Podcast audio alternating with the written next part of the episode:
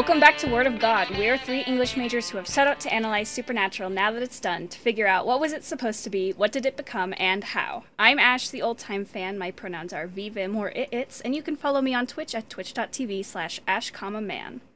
I'm Emma, the latecomer. I use she, her, and they, them pronouns. You can follow me on Tumblr at Lazarus Emma. I'm Wyatt, the newcomer. I use he, him pronouns. You can follow me on Twitter at Topple Thrones.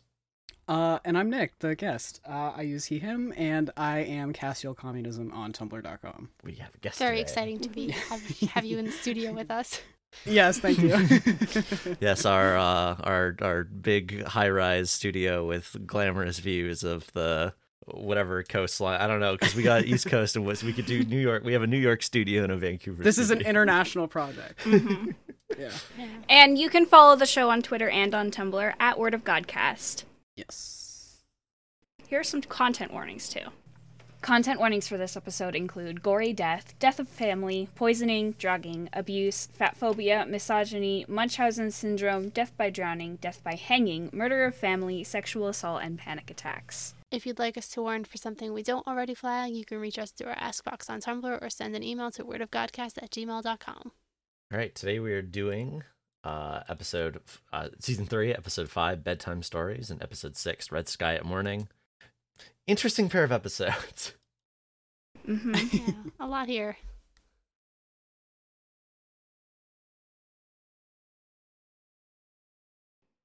Uh, so this episode was written by Cathryn Humphris and directed by Mike Rohl. Uh, the story opens with a trio of brothers arguing over how to build houses. Uh, this should sound a little bit familiar to those of us who were weird It, children. it took me longer than I care to admit. That's valid. uh, one of the brothers keeps hearing like weird noises around the construction site, and then all of a sudden they are all attacked. It's super brutal and gory. There's a lot of like blood sprays and horrible screaming. Um, and then there's a title card. So we cut to the boys having a very loud argument in the Impala over whether or not killing the demon that made the deal with Dean will help him or kill Sam. Sam pulls the You're Not Dad card, and then Dean pulls the Well, I'm the Oldest card, and the argument dies down to a low simmer. The, Dean then tries to move on in classic sibling fashion, asking about the case uh, they're following. They think it's a werewolf attack, the moon cycle's right, and the wolf like nature of the attacks. You know, biting, clawing, ripping, things like that. Uh, they pose as cops to go and interrogate the one survivor. Uh, he describes the guy as totally human, no weird teeth, no weird nails, no weird eyes. And the bodies were not missing their hearts, so we know it's not a werewolf. Uh, so next we see a guy and a girl hiking through the woods, talking about how they're hungry and lost. They come upon a nice little cottage, and a little old lady comes out and offers them food and somewhere to rest. Uh, the woman is a little bit wary, but the guy says that there's no harm because she's a sweet little old lady. Um, they start to leave after, you know, eating some food and talking with the lady. And then they realize that they've been drugged. They fall on the floor, they can't move, the lady starts stabbing the guy. Um, and the camera pans up, and we see there's a little girl in the window watching them. She's got a white dress on, she's got really dark hair, and she's got a red ribbon in her hair. Uh, Dean and Sam go to the hospital to talk to the woman whose husband was killed, and she tells them about what happened and tells them about the girl. Sam and Dean go to the house and try to figure out how the girl is involved in the scene. They get EMF. Uh, we then cut to them leaving the library, and we find out that there weren't any girls that died or went missing that fit the physical description of the ghost girl at the scene. Sam talks about Lillian Brady, a medium who went into trances and was controlled by ghosts. Uh, they walk by a house and see a pumpkin on the porch of a house with some mice crawling around it, and figure maybe Cinderella is being acted out in there. Uh, so they head inside and hear a girl shouting for help. They find her, uh, and she says that her stepmom suddenly freaked out and started beating her. Dean sees the little ghost girl and follows her through the house. He tries to talk to her. She disappears and leaves an apple on the floor. So they realize that this girl is Snow White, uh, who was poisoned by her stepmother and put into a deep sleep. So now they have to try to find a girl who's in a coma. Uh, and they find out that the doctor's daughter, Callie, has been in a coma for years, uh, and that she accidentally drank bleach when she was a child. Dr. Garrison, the her dad, reads uh, Grimm's fairy tales to Callie, um, and we see him now reading about Little Red Riding Hood, and we see this story unfold in some cuts. Um, a man beats up an old lady and steals her van. Emergency responders come into the hospital with the grandma, which tips the brothers off that something is happening right now. Dean goes off to help Red Riding Hood while Sam tries to talk to Dr. Garrison. Sam convinces him, which is made easier by the fact that Dr. Ga- Garrison sees Kelly's ghost wandering around the hospital and tells her that he's ready to listen to her. Uh, Dean's beating the shit out of the wolf guy, but now that uh, she's been able to tell her story to her dad, Callie's unfinished business is finished and she can rest. So Callie dies, and everyone who's under her spell is broken out of the trance, and the case is over. But there's still six minutes left in the episode. So while Dean is asleep, Sam gets up, takes the Colt, and heads to a crossroads where he summons the demon that did the deal with Dean. Uh, he argues with her for a little while, and she tells him that no matter what he does, the contract isn't in this particular demon's hands, that someone bigger and badder than her holds the contract. And of course, Sam shoots her anyway because he's mad. And that's the end of the episode. Okay, so I think this is the weirdest episode of the show I've ever seen so far. It is very strange. This It is strange. It is weird. one thing one thing Ash did not mention is the like four or five I, three or four times I think over the course of this episode there's a bullfrog that's like Mhm. the camera lingers yeah. on for a long period of time. It's just like hey look at this frog. Never goes anywhere with this frog. The boys see it and are like hope we don't have to kiss that. Nothing else happens with this frog. It's just a red herring. It's extremely weird. I don't know why they did it. Ev- there are so many choices made in this episode that are baffling to me. I know this is out of order, but I like they see like when they come into the library when they're doing research, um, and they're arguing about whether it's uh, whether all these cases are related to like fairy Mhm. tales, and they're walking in a public park, and then they come across this like giant toad on the ground, and Sam's like, "What the fuck? That's all the confirmation we need that it's a fairy Yeah. tale." And it's like, bro, it's a toad in a public park. Like it's not a big deal. Like it's just really funny that they're like, "Holy Yeah. shit, a toad!" Well, it's This like means The, and then we know, we as the audience know that something is up, I guess, because of the fact that the camera's been lingering on this. Is it a toad or a bullfrog? I thought it was a bullfrog. Oh, maybe it is a bullfrog. I I don't don't, know. know. what the difference is. I don't know. This big, Um, the this the big transcript says bullfrog. Okay. it Oh, okay, looks like a bullfrog. Um, I just googled bullfrogs. this is what it looks like. Uh, and then yeah, so it's like we know we've been primed for that like realization that Sam makes, like to for it to work. Yeah. But it's like, dude, it's yeah, it's just a frog. It's so weird. It doesn't make any sense. Nothing about It's this really makes any sense. Ghosts have never been able to do this kind of thing before. She has like narrative powers. I don't understand. Why is reality like manipulated itself or like forged itself around these specific scena- scenarios being able to like allow themselves to be created by this ghost? It does She's just manifesting frogs. yeah. this would make more sense to me if they were like trapped inside like I don't know, like a story demon's mind palace or something. But no, it's just a ghost girl. Uh, and her and her Like, story fact that already the, mirrors the, the, fairy people tale. are like being controlled by like they say like oh the spirit is controlling people and putting them in trances or whatever so like fine that's why the wolf is attacking them but like the fact that there's a grandmother whose little Yeah. granddaughter happens to be wearing a red hoodie like the law Mm-hmm. Yeah, of coincidences is really strong in this episode It's like goofy. I like it as like a fun. weird high Like, yeah, concept. like, it's, it's fun. dumb. It's Good. just like baffling. W- Whenever I have like a nostalgic take about like oh the older supernatural episodes are better. Like as soon as you watch one, you're like oh never mind. These are just always they're just really weird all the time. They're just weird in different ways. yeah. Yeah. I mean the opening, I I had like big sigh like that was my notes for the opening just because it was like Yeah. like the- it is the- kind of problematic. pigs, Like you yep. hi- you you intentionally hire like three like fat actors and then they're like by the way they're pigs. Yeah, it's yeah, Yeah. it's Uh, not that good. like it's it sucks. The one guy who survives is cool. Like I really like it. He does a good job. I just feel bad for them. yeah. 'Cause Yeah. It's like come on, bro. I, lo- I and their whole like oh they're three brothers they do construction together that's real nice just these Yeah. just these workaday dudes and then they get yeah it's sad and they all Mhm. die. Maybe it was just the the particular headspace I was in last night while I was watching this episode, but like the the violence in this episode, like oh yeah no it's the Yeah. scene where um the the evil old lady um is stabbing the hell out of that guy is rough It's like Yeah. the the Gretel equivalent like keeps screaming like the whole time. It's like, what are you doing? Stop, stop. It's it's rough. Yeah, Yeah. yeah, This episode is like graphically violent, and like and the, I think that's kind the of the guy, point, like the the juxtaposition of like these sweet bedtime stories Right, with like yeah. graphic violence. Like I think it's intentional. I yeah, I think it works. I don't like gratuitous violence, but I think like the fact that it's specifically this episode that leans into it is interesting. I don't know if I'd call the violence graphic is the only thing because it's off screen. It's more like the way they. It's more everything around it. Like I think it would Yeah. be less Yeah, okay. rough if it showed the violence. I think the implications are really where it um yeah, is like harrowing. Very supernatural. Yeah. To like have Well, the 'cause there's- best, the best is by implication. yeah, It's it's not played for laughs. A lot of the times, violence in Supernatural is kind of campy, yes. and this was very like not even horror movie, but like true crime. Yeah, like when Um, when they're standing at the hospital and we, and watching the grandmother come in, and then like the the they take her in to like examine her or whatever, and then like a minute later they just pull the sheet over her head. Mhm. That was like genuinely like like chilling. yeah. yeah, Mhm. Yeah. Yeah. The old lady getting beat up in the car. was yeah. really, that was like really graphic. Yeah. Yeah. or not graphic, but yeah, it's it's quite violent. Also, the fact that the like washed out, they're they're not using the like washed out filter anymore, so everything's like bright and colorful. I feel like contrasts further with like the the direness Yeah. of what's happening. Mm-hmm.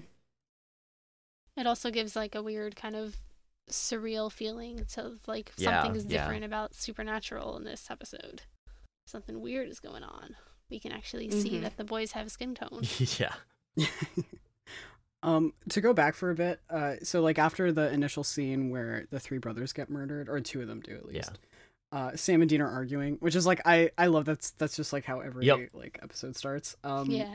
but they have a really good exchange where um Sam is like they're arguing and Sam's like why? Because you said so? And Dean's like yes because I said so. And Sam says well you're not dad. And he's Yeah. and Dean says no but I am the oldest which is like it's a really serious conversation but it's just like such exquisite like older brother logic. Like I was born first so you have to listen to me. Like that's how I win this argument. It's it rules. Yeah. But also before he says that there's like this pause where like the I guess like they they're pulling up to a red light or like passing a tail light or something, but like Dean's face goes red. It's Mhm. really good. Oh, he goes, "You're not dad." yeah, when Dean's, Sam says, Dean's "You're just not like dad." completely in red lighting for that moment of Yeah. silence. It's really good and it makes me crazy. yeah it's really good Yeah, the little Um, pause is, then- is good. Good scene, good scene blocking, I guess. And then in the next scene when they when they go to the hospital, um like there's there's like a Dutch angle of the brothers where it's it's like really low to the ground and it pans up. And like Dean is so tiny. Like Sam is like head and shoulders above him. Like it's it's like before Jackles was wearing stilts on set. So like it like you can really see the height difference. Wait, Like, is you know that- like behind he- Wait, hold on. Does what? he actually do that later? Say that again. No, no, no, no, no, not like actually stilts, but like he wears the you know those boots with like the yeah, really heel- thick yeah, the tall boots Like the you- actors wear. Yeah, yeah. that Tom you Cruise know, wear. like yes like the the behind the scene uh the behind the scene uh photo of uh robert de niro i think it's from the irishman where he's Yeah. wearing those like giant platforms and they're like six inches like What? that Robert kind Downey of Why hooker heels. Did he? Did they Yeah. want Dean to have a growth spurt at like twenty seven? What? I, I don't know i guess it's gay to be short or whatever so it's- but like jensen isn't short he's like six No, feet, he's but, not. like, dean has like Jared's just really dean has tall. like five four energy so Dean He is really five does. six maximum. He has short king energy. i like that he looks tiny in this Yeah, it's like the the he's standing behind him, so it like further emphasizes like it's not only that he's shorter, it's like also the they're askew, but yeah, he's he looks so small. His like only his like very upper shoulders are emerging out of the bottom of the frame. yeah Mhm. it's so funny He's just a little guy. He's just a little guy. Okay, are we ready to go chronologically? I mean, we kind of are at this point, We- right? we- I thought that was what we a were little doing. bit. I guess so. yeah Um, in that that case, let me go back for a second. Yeah. Um, before we even get to the episode, in the recap, um, the the order makes me crazy because the, the um the demon from last episode, Casey, um, says you're not scared, and there's like a flash montage of Dean like killing things, and then then he says, of course not. Mm. Oof. Ooh. It's good. It's good. I should Um, stop skipping the we open- recaps. And the I know, I always skip The them, too. episode opens with like a billboard going "Once upon a time," and it's Oh my god, I didn't Like, notice the episode starts with "Once Yes. I upon a didn't notice that. Right. Yeah. yeah. Like, right. Yeah, it's really episode is good. a story. I like when it does meta narrative textual. I would I would that. normally complain about that sort of like extremely on the nose. The subtext is for cowards, but I I guess I didn't notice it, so it wasn't that. It, I mean, it was subtextual enough. Yeah. Um, then with the with the brothers, we start early on the gender theory in this episode because um, Kyle says you're a bunch of girls. Yeah. oh yeah, in the hospital too. There's like um when Dean is like, "Oh yeah, my brother's like a great um sketch Yep. artist." Cuz the cuz the the brother who lives is like, "Oh, like you guys are sketch artists, right? Like you want to draw the guy who attacked us." And like Sam draws Sam like a stick little figure. guy. Didn't It's so good. His did they not make sketch. this joke before? Was there not something about Sam doing sketching before this? No, there was a joke about da- Sam liking dolls. Well, I know that also happened, but I swear there was something Something about Sam drawing. I'm gonna look at my notes for this now. But it's funny they argue afterwards. Like Sam's like, "Fuck you, dude." Like it, it's really good. He's like mad at Dean about it. Oh, supernatural notes. Oh no, that's Dean being bad at drawing. I'm just gonna keep looking in the background for mentions of drawing. Oh yeah, in my the the drawing thing. The drawing thing is from I think it's Dead in the Water, where he's like, "Yeah, I'm a sucky artist." Yeah, that's Oh, Dean. Oh yeah, yeah, yeah, yeah, yeah. yeah, yeah. So so That both of them cute. are bad. They're both drawing stick Yes. figures. Um, Yeah, I had in my head that one of them was actually good at art, but it turns out I was thinking of Steve Rogers. So I was like, no, but one of them drew that nice little monkey. No, that's Captain America. Nice. Um, I do have notes on the library. I don't know if we want to move on. Um, Uh, just the the sketch and, and interrogation scene. I just want to comment on how fucking weird Sam is holding the pen. Like, oh, is he? I, at least to me, but I know I hold pens weird. But it's like sticking like straight up in like a like he's holding it like a pencil, but like you would do it if you were drawing on an easel. It's it just looks weird. Hmm. Um, Kyle, the the three little pig who survives, the third little pig, I guess. Um, he says, "That guy, he killed my brothers. How would you feel?" And Sam does this little Yeah. pause and goes, "Can't imagine anything worse," which is really sad. And then they It look at each other for a moment. yeah. And then on a very different note, um, Dean, when he remembers Wiley Coyote's name, does this cute little point. He's like, Wiley Yeah. Coyote. Yeah. He's Yeah. so cute. He's Neurodivergent so Dean keeps winning. That's exactly what I do whenever I remember something. Yeah. um they they do another even though i'm pretty sure it was um in scarecrow dean got outed for this ex- for this exact same thing he calls them plant and page which robert plant and jimmy page is it are uh two members of led zeppelin Yeah, they they use Plant and Page pretty Yeah. frequently throughout Yeah. the show. yeah I Jimmy think it, they're only clocked like once too. So yeah it's Was it Scarecrow or Croatoan? I'm pretty sure it was Scarecrow because it was that old guy. Because they were because they were separated, and Dean was like, "I'm looking for, I'm like so and so." I think he did the drummer of Led Zeppelin Oh, Zeppelin yeah, no, there. he was alone. You're right. Yeah, when he was Mhm. alone. I don't know why this is the thing I remember, but I can't remember whether there was a drawing joke earlier. My brain latches onto weird things. Ah, anyway, yeah, that's that was my only other note for this scene. um after the hospital scene, I don't think I think the next thing is just a shot of them coming out of the library, right? Because they're talking about what the significance is. Because then, because then they've had two separate conversations with victims that both kind of mirror fairy tales, and Sam's doing his like lore history thing. Oh, that's a But I little like, a- later, but That's after Oh, is it? Hansel and Gretel. yeah. I yes, think. yes, But- right, right, right. Yeah, keep- yeah. keep They go to going. I'd like, who cares? We're not married to chronology. It's fine. Um, but I have a note about libraries because they they use libraries as a frequent setting in the show, at least in the early seasons before like the internet is like Yeah. a widespread thing. Mm-hmm. Um, but it's just it's interesting to me uh, because like public libraries are like a public institution, and um, it's just like Kripke insists over and over again that like the show is Mm. about like individuals, right? Like Mm. they're they're their own oasis. They're they don't live in like society. Like they can go out and do their own thing. Um, you know, like whatever. And uh, like I was listening to your guys' episode, the season two finale, where he was like he hated the Yeah. Rose because he like hated the idea of like community. like it was just really weird. Um, so for them, for them to access like a public library, which is like a communal archive of knowledge that's like curated, maintained, and grown by like literally millions of people, uh, and then to be like we're our own dudes or like whatever, it's just like we're standing on the shoulders of giants, and then being like, bitch, look how tall we are. Like it's it's so goofy. You're so right. like it, it's it's really funny. But it's also peak libertarian. Take that, libertarians. How are you gonna hunt monsters without public libraries? Yes, Yeah. yeah. yeah, and and I think I think later. Sorry, this is like kind of skipping ahead. Like in in the later seasons, they just use the internet, which I think Mhm. obfuscates the public Mhm. Uh element because you can just like be alone in your room and like googling shit. Yeah. Um. Mm-hmm. So so it it kind of loses the the kind of immediate community element, but like you're still using a computer that was built by other people with like accessing infrastructure that is maintained by other people, and then being like, oh, I figured this out by myself. Like it's just it's super goofy. It's funny. It's a very interesting dissonance. yes. Yeah. Yeah, I which repeats ad nauseum throughout the show. So hmm as the as the person who does a great deal of the research here, the internet is not very good at looking up information about monsters.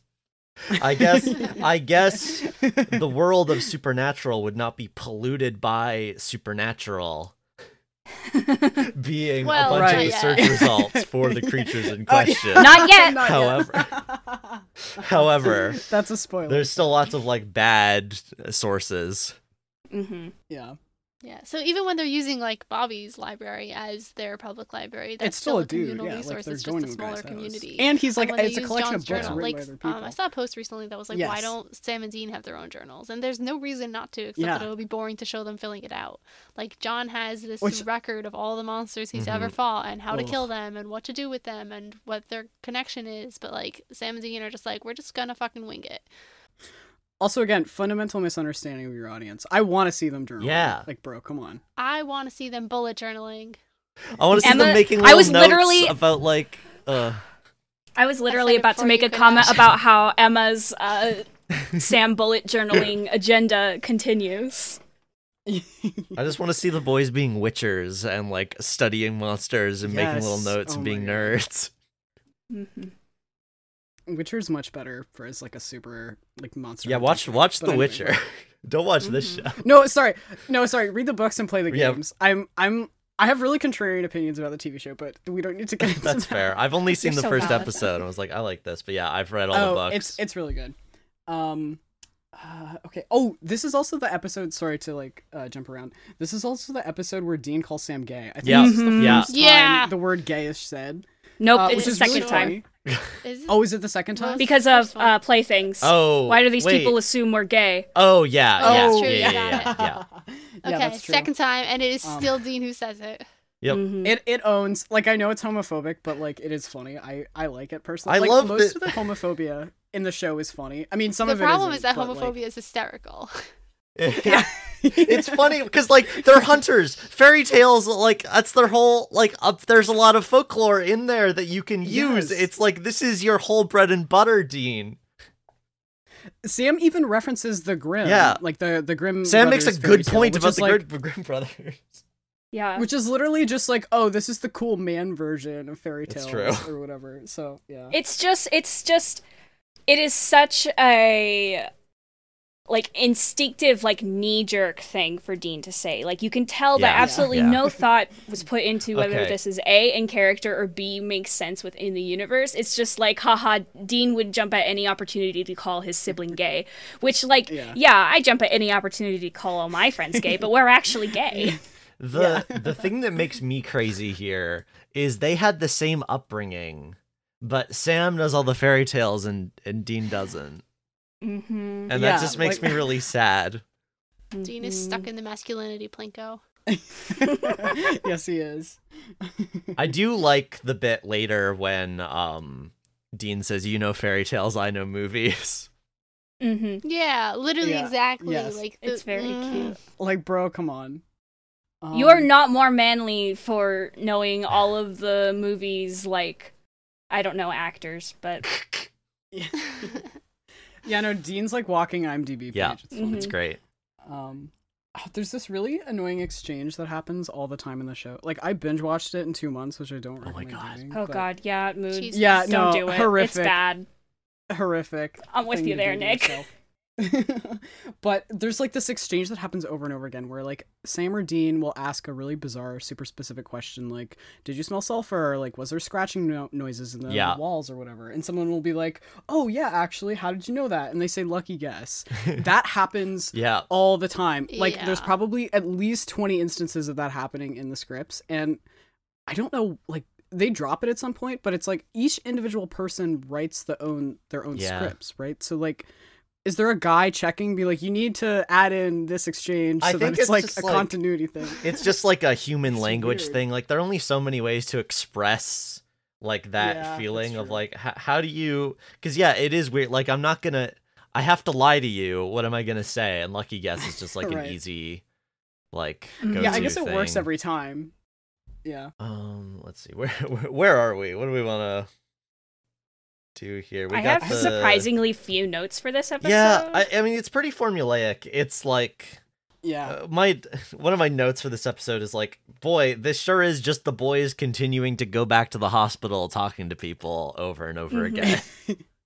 Well, Yeah. in the so in the hospital, so like they eventually realize obviously that uh, all these fairy tale cases are happening because of the main doctor. His daughter is in a coma, and he's reading fairy tales to her, and her spirit is kind of like taking that out on other people. Um, but you see a shot of his daughter, and she's like a teenager, right? Because she's been in a coma for multiple years, and she's in like full. oh yeah, yeah, makeup. yeah. I had a note for this. Yeah, Yeah, yeah. her Who's doing her are makeup in her sleep? She's got foundation. Yeah. Like I think Well- she even has mascara on. It's like Not only on, that, bro. like she looks fine. Like she looks like a normal person, and I feel like you would not Yeah. if you had been in a coma since you were eight. Like I don't know anything about Yeah. science. I'm not a doctor, but I feel like you probably wouldn't go through puberty the normal way. I feel like you'd be really emaciated. Like it, you wouldn't be in a good state having been in a coma for over a decade. Like starting when you were a child. Also, she. This is just because like Hollywood refuses to cast teenagers for teenagers, I guess. Yeah. But she doesn't look like a teenager. Like I thought she was supposed to No. be like in her twenties. Oh, I Yeah, also I thought, thought she she was was supposed to supposed be to in her twenties. Oh, she might be. I'm not sure. I- just yeah, I called don't a know. Teenager, but um, but yeah, like I I know if you like don't have the budget for like a one-off character who's in a coma, like I get that. Like, but like just don't put her in makeup or like Yeah. make her intentionally look Yeah. like. Kind Well, of I think the right? intent of like making her made up was so that she would look like Snow Look like White Snow in, like, White, this yeah. extremely beautiful way. Oh, But like, Yeah. yes, right. it is like technically a natural makeup look. It's just like we know what makeup looks like. Yeah. Yeah. Um. Okay, going way back, I did want to talk about this Hansel and Gretel scene. Mhm. um which I, I i already talked about how the possessing like is weird and doesn't make any sense. I love that just like this old lady lives out in the middle of nowhere has this like i guess they don't do the candy thing but her house is like really bright and colorful looking. Um th- but Yeah. also there's something like there's weird vibes the whole time i guess the weird vibes are there because like we know that something's You gonna are happen watching but- Supernatural. there's something. I don't know. Mm-hmm. She's just this old lady living out completely by herself, like off the track. She's like, "Oh yeah, there's no more houses around here. It's only me." Oh yeah, I did have a note about that. Like like rural elderly people like are at a disadvantage because it's it's difficult to access Yeah. like medical services. But no, it's just like a random old woman in the woods. Like Well, like, and with a really nice, like, well maintained cottage. Like, yeah, yeah, and she lives alone. But it's it's supernatural, so you know. I think these Yeah. this couple is also just really funny. They're like extremely Well, white think- couple in a horror movie. wait, are they a couple? I thought they were brother and sister because Hansel and He calls her honey. He he says honey, so I'm Oh. hoping. They're I think not. they're husband and wife. yeah, Okay. which is I- weird. yeah. Why did they make? The, why? Yeah, Why didn't they no, make them had the siblings same if it's. Hansel and Gretel? Yeah, This is literally the sibling already- show. Yeah. It is very it is very and also like it would have paralleled like family is like the thing because it would have paralleled the Yeah. the three construction worker guys or whatever and then also red riding hood Yeah. That's weird. That's the one. Why'd they make that This is a change? It's baffling weird. decision. Is, do they not think that like grown siblings go for hikes together? It's always they a couple only in kill Supernatural. monsters. It's always a couple. Only well, because I guess they have to do the thing of where like the husband is like he's like Come an on, idiot honey, or it'll be whatever. fine. I Yeah. guess. Yeah, and then the wife is like, no. But, But, still, your brother you could could be also that. be an idiot. Yeah, Yeah. yeah. My other note for this scene is like, sorry, Julie, your your acting was not it was like it was funny um like they're they're like collapsing whimpering in pain you know and she walks over with like a giant knife and julie goes stop please you have to stop which is just such a funny thing to say to somebody who's about to try to kill you Uh-huh. Yeah. That Yeah, why are you doing this? ho- honestly, that was fine for me. I because because it felt like a shock like response. they've been of, like, it'll be fine Yeah. like Yeah. i'm It not was, like mad um, at this line it just made me laugh that like I liked that bit. The one that got me was like after that, where she says like, yeah, she does like a big long scream. She goes no, and that was where it lost me. Yeah, it is a very funny like interaction. Like not only does like she she's killed Ken already, like he's dead. There's no way he's getting out of this. And then she just keeps Yeah. like very calmly stabbing him with a huge smile, which is really fun to watch. it is. It is. It's very funny. Mhm. Love an evil old lady. Um, Mhm. when when is being interviewed, though, um, she says that um, she pushed the old lady and she fell and cracked her head on the stove, which I love as like a Yeah. spin on shoving As her into the the oven. Oven thing. It's Yeah. really Mhm. good. That's I do Yes. like. I, oh yeah, I totally missed that. it's pretty dumb we've said how like the narrative just happens to wrap around these fairy tales perfectly but i do love the clues um so like before we know that the construction workers are the three little pigs they talk about being the brick guy and the wood guy Yeah, a gust yeah. of wind would knock this place Yeah. down um one of them gives like a snort uh, it's Mhm. it's like it's fun and then we have this crack your head on the stove um the the red hoodie i've mentioned like there's no reason narratively given for it but i like it anyway Yeah, no, I. I like it. It's just the the excuse for it is weird. yeah, it's yeah. a lot of convenient stuff. Yeah. that uh, being which is said fine. Jumping ahead a little bit, when Dean goes after the wolf, he's literally the huntsman in the story. It's yep. so yeah, good. yeah, yeah. I like It's that. I was so like, oh, good. Dean's the huntsman. me nuts. Oh, I did not pick up. on See, I don't read. I'm not. I'm not like learned in literature. I totally missed that. That's cool Um, though. Also, uh, the before that when they're talking about like, oh, I think when Sam's like, oh, I think it's fairy tales. Sam says, well, thinking about fairy tales, and Dean goes, oh, that's that's nice. You think about fairy tales often. Yeah. It's like, it's like, Mhm. bro, you're referencing like Looney Tunes. Like, Yeah. down. Like, get yeah. off your high horse. You are not cool. you are not cool. Um, This is where Sam says that the Grimm Brothers stuff was kind of the folklore of its day, full of sex, violence, I don't know what cannibalism. he And means then he by dro- he name drops kinda- Disney. yes, he does. I, I I was just gonna say I don't know what he means by kinda the folklore. It was the folklore. Cathryn Humphris is a coward. I mean, I guess it's fine for him to be hedging because most of the time he's like, "Here's an objective." That's true. No, you're super right. You're super right. but still, it's like you can just say I, you know what? I just need to say I'm glad we haven't hit in every culture in the world is X or, or has a Y like Right. for a long time now, and I appreciate that. I appreciate not having to get mad every time that happens. um, at this point, Dean says Dean says that um, the murders being fairy tale related is a little crazy, and Sam says, "Crazy as what? Every day of our lives." Yeah, you know what? That's fair. it's fun. Like Yeah. th- Sam's like, "This is literally supernatural, Dean." Yeah, this is where they see the frog, and Dean says, "There's no way I'm kissing a damn frog." Which, hey, he gets. That's a fairy tale. He gets. He just referenced a He fairy literally tale. he's making fairy tale Yeah. references one second later. Because Um, Dean knows he's a princess. So true. Exactly, he put himself in the princess situation. He wasn't like, Yeah. "You better kiss Yeah. that." Gender studies. the timing of the scene is crazy because he says there's no way I'm kissing a damn frog. Therefore, he understands fairy tales. He's making that Yeah. reference. Then Sam says, "Hey, look, pumpkin. Maybe that's Cinderella." And Dean goes, "Dude, could you be more gay?" Yep. Dean, pick one. I know. Pick one. Pure projection. Uh, Mhm. Later, when Sam says Snow White, Dean's like, "Oh, I know that because of porn." Mm. Yeah. Oh, oh my god, such a bad. Like, come It's on. so It's bad. it's so uncomfortable. It's a bad line. Um, so I guess they wrap up. Obviously, they like help the doctor. They convince the doctor. The doctor folds pretty easily, but I guess I Yeah. would too. Well, I guess because he's he's seen, seeing her. yeah, the like the him leaning Yes. forward and being like, "You've seen her too." I thought was really good. Yeah, like this Yeah, poor that was- man. was a good- yeah. So they help him exercise his daughter, which is I actually like that scene. It's like it's sweet, like it's nice. I Mhm. like it. Um, um, and then I don't have any notes on that. The only thing is the the final scene where um Sam goes to the crossroads. Oh, I have a big note here, which is the um oh, what's the reference? Sam, because they talk about the reason why. Uh, I can't remember if we brought this up in the synopsis because my brain zones out during the synopsis sometimes.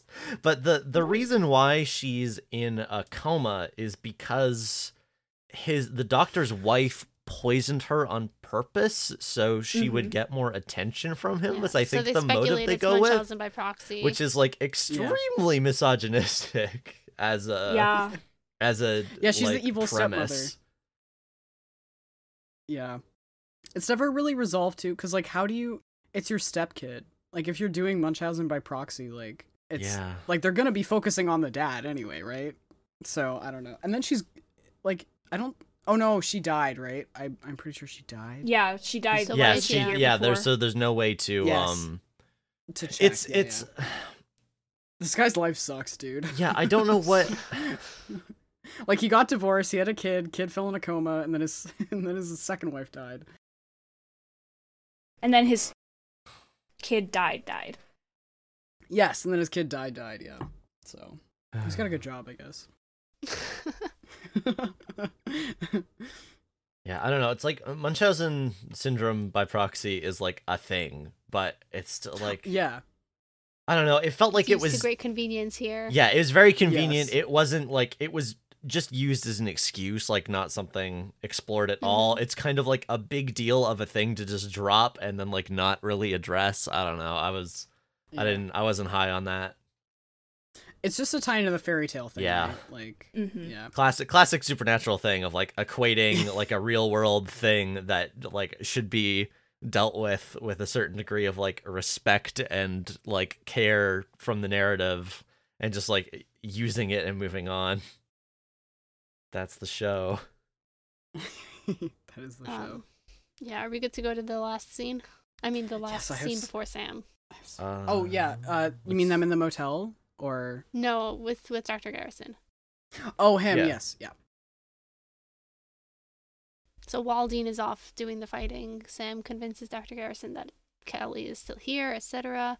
Um, and he talks to her, and it's really sweet. And then the the spirit appears, um, and he says, "It's time for me to let you go." And he turns away from the spirit to the body. It's Yeah. really good. I like that blocking.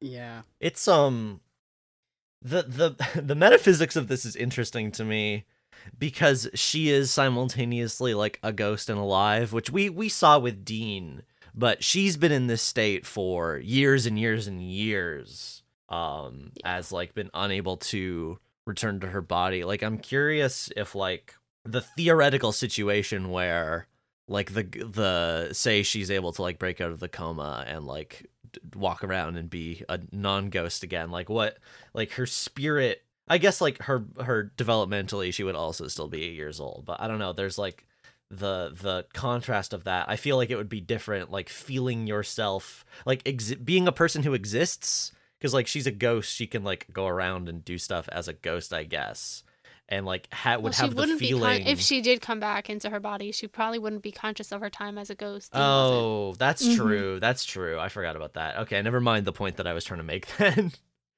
Well, Yeah. so but they do they do do that in like season 11 though. Oh. So like it does Ooh. happen. They do it a couple Alright. times. Um but just not in this one. It's supernatural lore is whatever you want. Yeah, I know it is. I know it is at this point. It's just like this I mean, I've already talked about how the, the, we're we're getting new ghost powers in this episode that we've never seen before and probably won't see again. Um oh, but right after so so Dr. Garrison lets his child go, which is a sweet one, but then it's Mm-hmm. it's intentionally paralleled with Sam and Dean, right? Where he's like I need to let you Yeah. go. And then um which is like it's an interesting thing cuz it's like Dean already is a dead body and he is a ghost, but he's still alive. Like there's a there's a weird kind of like that's a good uh, like liminal thing. Um cuz the the show does do it uh and Sam's like screw you. I can't remember the exact conversation. Um but they obviously argue about it. Um, and Dean's like, whatever, just let me oh, I die, think that's next episode. Is it? I think I thought they had like a little argument. in this the episode but in the car or no you're right in the in the nurse's station um dean's like that was good advice and sam says is that what you want me to do dean just Oh, you no, okay, and dean just kind of looks at Yeah. him Okay, yeah, we'll Right, wrap back around to that. I um I also just wanted to say I I like that um they do the thing that the like classic supernatural bit the boys are separated one is dealing with one problem the other is dealing with the other and like the Mhm. timing works out perfectly of like dean is raising the does. scissors to stab the big bad wolf uh just as the possession breaks and he's like where am i what please don't stab me Yeah. it's like I, and and then it just cuts and it's like how is dean supposed to explain the situation that he was just in like i want to see that scene Well, he does have like a witness. Yeah, no, it's true, but like, what what must that guy's reaction to this all be? It's just He like also a funny, killed an old like, lady, so He also, yeah, he also Mhm. killed an Yeah. old. Well, I don't know if she dies, but he beat her up. The At, he old did kill those brothers. Yeah, The Right. grandmother is the one who has the sheep placed over her. She's dead. yeah. He Also, like- people. He he tore the like he caused big blood splatters with his bare hands. What is this man like? Did the ghost also give him super strength? the grandma has glass bones and paper. I. Well, I mean, for the grandma, it makes sense, but like the the blood splatters, like he it talked about him using yeah. his hands, like he doesn't like if he had a knife or something, that'd make more sense. But it's it's Well, uh, his, we- that's why Dean was asking about his fingernails. and yes, teeth. yeah. We've Right. talked about how often the cold opens don't make sense in retrospect once we know what the monster is, and this continues to be true. It's like, how did Which he is so do funny that? because it's like that's the easiest thing to fix. Yeah. Like, Yeah, just give him a knife. It does like he can be the big bad wolf with a Yeah. knife. It's not a problem. Uh, yeah. It is very much like Daniel and the cooler Daniel. Big bad wolf, big bad wolf with a knife. yeah. What's more dangerous than a wolf? All right. Um, we're at the And motel. then- Sorry, I keep pushing for that, but I have a ton No, notes, that's fair. It's a- it's yeah, juicy. No, Dean. Sam leaves Dean sleeping, and he's just Wait. sleepy cozy. He's snuggly. He's asleep. I love him. yes, he he sleeps with two pillows, which I think is vital information. He's um, kidding It's me. a little meow meow. Well, those those like motel pillows are always so like squishy. They provide no like firmness, so you gotta you gotta stack them. IMO. Yeah, like I, I don't want to do psychology on him just because like that's just like a pillow preference, but like he is just like extremely cozy in the middle of the bed. Yeah. it's really cute. So snuggly. Nick, you do want to do psychology on Dean just on your Tumblr blog and not on our. yeah, no, I'll just I'll just post it. Yeah. uh, and he wears his amulet, but I think I think that's been shown a bunch of times. Yeah, Yeah. he sleeps with Mhm. it on. I'm still still sitting here waiting for that amulet to get explained. It's Oh, we're- yes. we're- I figured now that we're in Mm. season three, it would have happened by I now. think it but is nope. season three that we have an episode Okay. for it. All right, so I don't yeah, have to wait much longer. it's then. 308. It's, It's yeah, it's a very supernatural Oh, so Christmas, next week isn't it? then. Oh man. Yeah. Uh, a that's a shame our, our timing didn't work out to get the Christmas episode around Christmas time, but oh well. um. Oh yeah, and then yeah. So in the motel room, Dean is like supremely cozy. So Sam leaves, and he takes the Colt right, and then he Mhm. goes to the crossroads, uh, and buries. You need like ID and like a piece of hair or something. I can't remember what the. I think you need a picture of is. yourself, so he uses one of his Yes. pictures. Yeah, he buried. Yes. It's the fake ID from this episode. It's the one that calls him Detective Yeah. Sure, uh, yeah. Jay Page, which I love that it's also Jay. It's didn't even change the first initial on that. so lazy. Um. He also buries some weird coins, which I thought was interesting, like in a little like uh animal foot skeleton. It's a it's a neat little also a v- jar of like a vial like a jar of something. It's not Yeah, there's a bunch of stuff in Yeah. there. Um, I like the crossroad demons. The crossroad demons are really cool. Yeah. like I, Mhm. I actually have like a page full of notes on them. I know that this isn't the first time they appeared, um, but um, they're they're like, and like I googled crossroad demons. Um, they're not like unique to supernatural. Obviously, when I when I googled them, the supernatural wiki came up, but um. Uh, I but I skimmed the Wikipedia page, and not to do the like Sam White guy history thing, but like they do appear a lot in like different historical and geographic contexts, right? Like, but at their most abstract, they're um people having an otherworldly experience in like a liminal space. Yeah. right?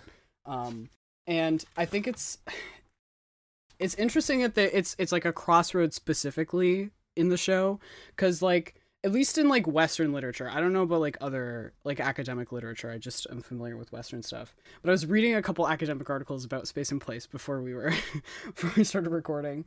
Um, because roads roads don't like have meaning. Yeah. they're they're liminal spaces. They're just channels for human movement.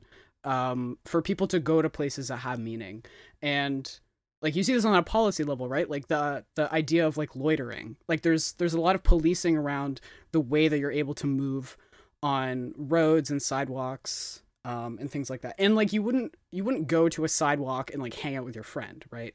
So like Mhm. roads are roads are just channels for human movement.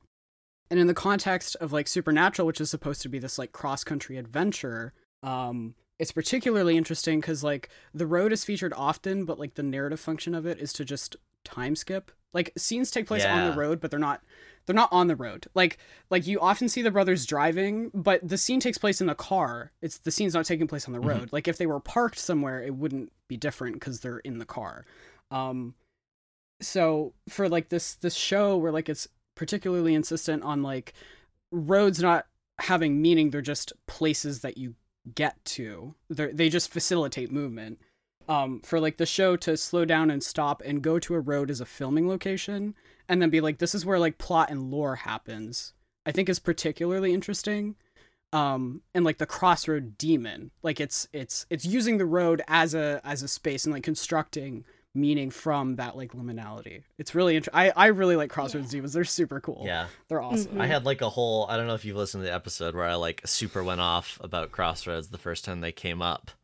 Um but yeah, I, I it was in crossroads, Crossroads blues right? Yeah. i don't hmm yeah i don't i don't think i listened to that one but it's That's a fine. good I- episode if you if you're interested in this part, I had a whole like 20 minute thing if you go listen to the end of that episode.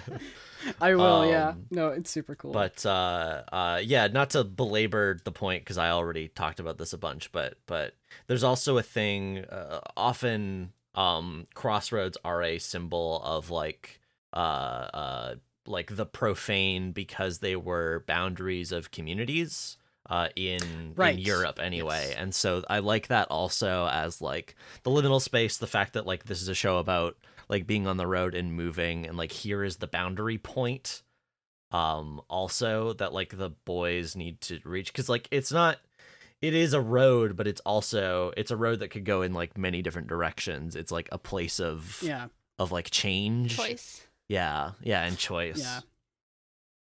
right and and and so it's it's a boundary between like earth and hell because you're you're talking to a demon. It's also like a, a metaphorical crossroad like he's making a particular decision um and it's also like the the boundary of their own lives. Like he's he's kind of negotiating at like the the the border of it and she obviously doesn't i mean well in in the scene obviously she's she says it's no go like the deal's already done you can't you know like, keep negotiating um and the thing they say is that like hell really wants dean soul don't they say that i'm pretty sure they do i can't remember my boss Um, does that's what she said Mm-hmm. yeah yeah well we like we should Dean do a, like a close quote. reading Yeah. of this conversation but just before We're that have It's to really go good. so My- far into the scene because it makes me It's so really good. my um my as a as a as a joke thing to say my other favorite thing about the crossroad demons is just imagining them getting like whip teleported across the world every time someone like buries one of these things yeah yeah, I also think it's kind of funny to think about like how casual the boys have become about demons. Like they still think of them as like serious threats. They've they're only confident because they have the Colt, but like they're willing to summon a demon. Whereas if you think back to like one four Phantom Traveler, their first demon, they were like, oh my god, a demon. That's not our usual thing. And I was just like, yeah, I'm gonna sneak out at night and try to kill it myself. yeah yeah it's really cool Which is, I feel like it's less like villain decay and more like hero level up. yeah. Yeah. Yeah because they they like she's still formidable right? Like he doesn't get what he wants in the end of the scene. Yeah. so like they're still powerful but they're they're willing to confront them more. Yeah it's cool. I like the progression. Hmm The um I guess the other little thing is uh she says uh, your brother's been to see me twice. So yeah, this is the same crossroad demon even though she's like used a different body each time. Um I'm curious like has it is it always the same crossroad demon? Like it's unclear like uh, she's not that big of a deal because she talks about how she's just a saleswoman um but like was this the same um Was this the same uh, Crossroad Demon from the flashback too? I'm wondering. Like, is it always this cross Crossroad Demon? Oh yeah. I, I don't think so because there's more that appear later in the show, Mhm. which doesn't Okay. really mean anything because again, like it's supernatural. But I think that there's multiple. one. of them. Well, yeah, that's what I mean. Is like that's why I brought Right. that up. Is like, is this a big deal that they killed the Crossroad Demon? But if there's if Crossroad Demon like- is like a, a type of demon rather than like a title of demon, um, then I guess it's less of a less of a big It, deal. it uh Yeah, I mean, Kind there's of- a lot of crossroads in the world, and you Yeah. were just talking about like getting ping ponged around the world. Like they probably have many at different locations. Mhm. Like this is the one. I know there enough. are at least Winchester two. case. I mean, this is the, this is the- to whatever. This is the problem with Supernatural is it's unclear how often this sort of thing is happening in other places. Like how often do people make deals at the crossroad? I don't know. I have no frame of reference for the wider world in the show.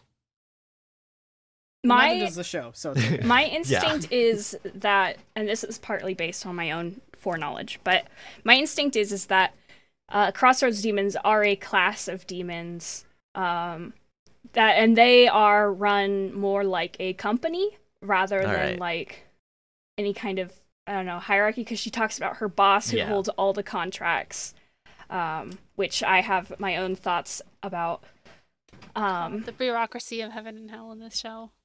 Yeah really I also have a very specific thought of who this person is, even though he hasn't been like even thought of yet. Yeah, I thought of the same thing, and the the wiki page Same. confirms what my instinct was. So we're you're probably right, Ash. Oh, okay, interesting. Because he doesn't show up until like season five. Way right? later, yeah, we're good. Yeah. Uh, anyway, um, but so there's probably not like too many of them because it probably takes a specific kind of demon to become a crossroads demon because they are like distinct. They have you know the special eyes. They probably have Mhm. special powers. Um, but there's probably there's probably not too many of them, but there's enough to like cover all the different levels, like the ones who actually work the crossroads, the ones who do the paperwork, and then the one on top. hmm Right. Um, yeah, I was just gonna say I'm excited to get more uh hell bureaucracy. One of the only It's really good. I always really like when uh, the like Kafka esque quality of like hell just being paperwork forever. hmm The good omens of it all. Mhm. It's it's part of also why I was um wondering is like how big of a deal the Crossroads demon is is uh she knows Ruby and says she is such a pain in my ass. Which like they got Yeah. history, there's something going on here. I don't know how big of a deal Ruby is either, but Bitter I like the yeah, I like I like the I like drama between demons a lot. I always think that's fun also. Yeah. Um, yeah, no, this okay. So this conver- uh, sorry, I'm just reading the transcript. The conversation is really good. Um, like he's trying to bargain, obviously, for his brother's life, and the one thing she says that's like, this is not like proper implication. Like they just kind of use it willy nilly. But she says like, "Sorry, sweetheart, but your brother's an adult. He made that deal of his own free will, fair and square. It's ironclad." Which is like, um, there's a lot of like, there's a lot of weird things around like consent and supernatural, Mm. and Mhm. not not even like in the realm of like sexual consent, but in um later down the line where there's like other supernatural, Supernatural beings. Yeah. Yes, supernatural consent Mhm. around like what constitutes consent um is uh very interesting. So Mhm. I just But also a like the claim that like Dean chose to go into that deal doesn't necessarily mean it can't be undone because they did undo Yeah, that other deal yeah. when they trapped her. right. Hmm I think it's just the stakes. Um, yes. Yeah. Yeah. Because as Special. yeah, as They she said Dean, originally, yeah. when Dean sold his soul, like his soul is not. He's not the average person, and we have not learned why quite yet. Hee hee. Hee hee. She's Um, a I do like stuff. Sam trying to be threatening. Not trying. He Yeah, is yeah. He's he's pretty Yeah. scary. She goes, "What can I do for you, Sam?" And he pulls the Colt and goes, "You can beg for your life." Like, okay, work And it. she's like, uh, you had to ruin the mood. We were having such a nice conversation. But then, like three lines later, he cocks the Colt. Like, you didn't even cock it yet. Yeah. I love how she refuses to be intimidated. It's by great. him. She's Yeah. she's very good. It's always fun when you pull a gun on a demon and they're like, "Oh no, you're so scary." Again, all Um, demons are bitches, and we love it. yeah. the one thing she says that's like really like oh my god uh because sam like doesn't it's unclear what sam's feelings are in this like they're kind of conflicted um and she says aren't you tired of cleaning up dean's messes of dealing with that broken psyche of his aren't you tired of being bossed around like a snot-nosed snot-nosed little brother, Yeah. you're stronger than dean you're better than him uh, and then she also calls him a desperate sloppy needy dean you can finally be free Yep. it's Yeah. Yeah, Oh. she says Even that Sam this will be relieved when he's gone, and Sam just keeps telling her to shut up. Yeah, like he Um, doesn't The- he doesn't one way or the It's other like kind of confirm or deny his feelings because I don't think they're 100% either way, right? Yeah. Like Mhm. that's the really like uh, juicy stuff about this. Yeah, and It's the way says, you Duff protest too feel- much if you ask me, which is great. Love when Yeah. demons quote Mm-hmm. Hamlet. yeah. yeah. I bet demons love Hamlet slash the works of Shakespeare in general. Just they're all dramatic bitches, so they love they would love drama. I also love that like even when this is the Sam show, it is still the Dean show. Like Yep. Literally. Yep. like But, it's like, most it's really in good the in first the three way that- seasons. Yeah, it's really good in the way that like Yeah. their their storylines are inter um intertwined and like inextricable. Like Yeah. you can't have a Sam story without making it about his relationship with Dean, Mm-hmm. at least somewhat. Like even when he was the um trying to be or not trying to be, but like being set up to be like king of Hell's armies or whatever, like it's still about how that would affect Dean and Dean trying to save him and how that affects Sam. Yes, exactly. It's That's really, good. Um, but desperate, sloppy, needy Dean, uh, just really good, I'm so really good line. I know.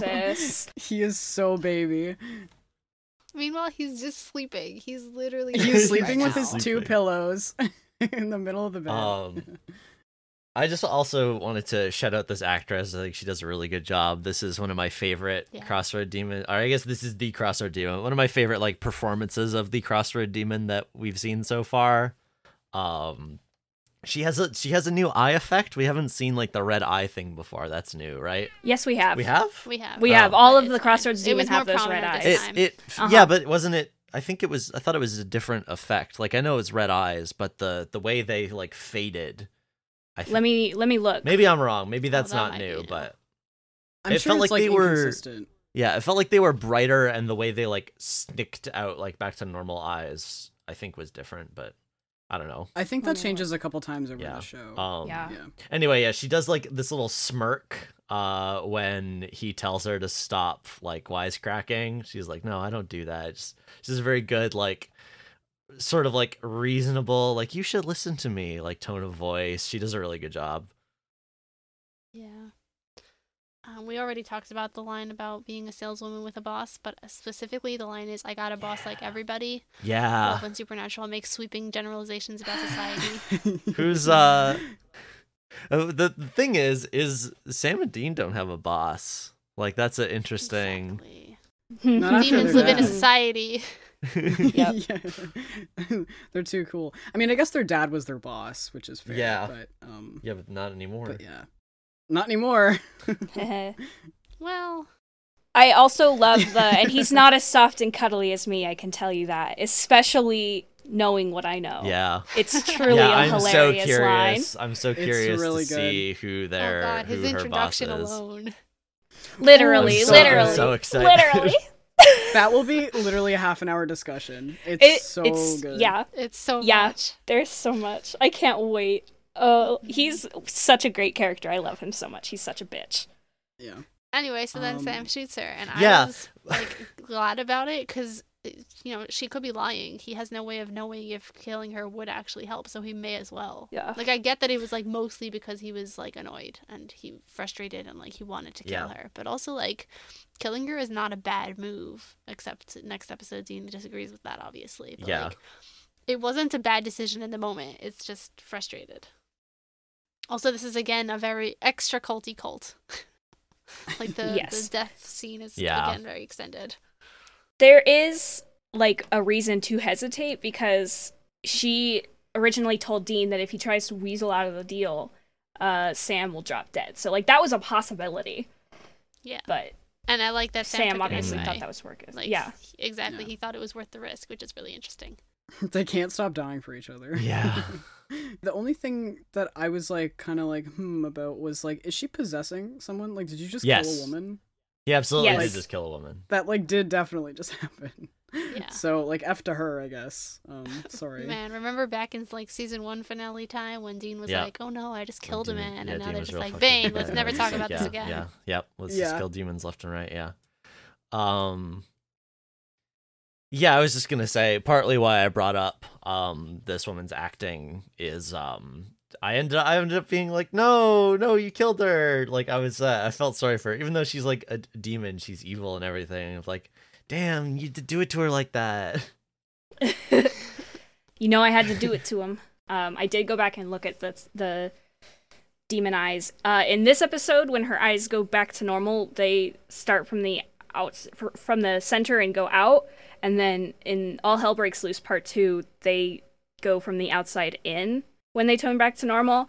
And I think um, in that in the older one, they're a little bit duller and there's less texture to them. So they are they are changing it in like Okay. little subtle ways, and it will Okay. continue to change, like Nick said. yeah. Nothing ever stays the same, but everything also stays the same. Yeah. Glad I wasn't wrong there. I appreciate that. Thank you, Ash. Um, also, final note for this scene, or I guess before this scene, uh, when uh, Sammy goes to dig the hole, we see his butt for a second. Just important note. oh yeah. Butt crack. uh, butt crack natural. it's like Important to note that Wyatt sent this picture while I was sitting in a completely silent room. yeah. Um, I just think it's funny because, like, yeah, they just went with that shot. All right, they didn't be like, "Hey, Jarpad, pull your pants up." I I like it though as like a Sam thing. He's like it's he's a little bit sloppy. Like Yeah. he's just he's a bit messy at the moment. It's great. I I like when sloppy, needy Sam. No, it's good. I'm happy that it was there. It was very funny, but Yeah. it's just it, it was also It's yeah, a hilarious Like, this is the take they went with. All right. well, it's the same one like when Jarpad nearly like slipped and fell in Hell House, That's where true. he like lost his footing. It's it's great that that's the one they went with. It's true. Okay. Um actor facts. Got like several for this episode because there's a bunch of people in this uh in this episode. Uh first of all, Mr. Garrison is played by Ted Beneke. Doctor. Oh, sorry, Dr. Garrison. I apologize. Mr. Garrison not- is someone in something else. Put some does- respect on his South Park. Oh yeah, no, you're right. That is Uh, well, ugh. South Park Natural. No No. Okay, anyway, Dr. Garrison is played by Ted Beneke, I think is how you say that uh, last name, who is Skylar's boss on Breaking Bad. Uh, Yes, That's like- why I know him. Yeah. Thank you. I was like, I'm just gonna wait for Wyatt to do actor facts and I'll find out. Um, the uh, the big bad wolf guy is Aaron Eastwood, who I only mentioned because he did he's a stunt actor. He did all the stunts. Uh, he didn't do all the stunts, but he was a he did stunts for all the Lord of the Rings and the Hobbit movies, which I think is Oh, cool. Good for him.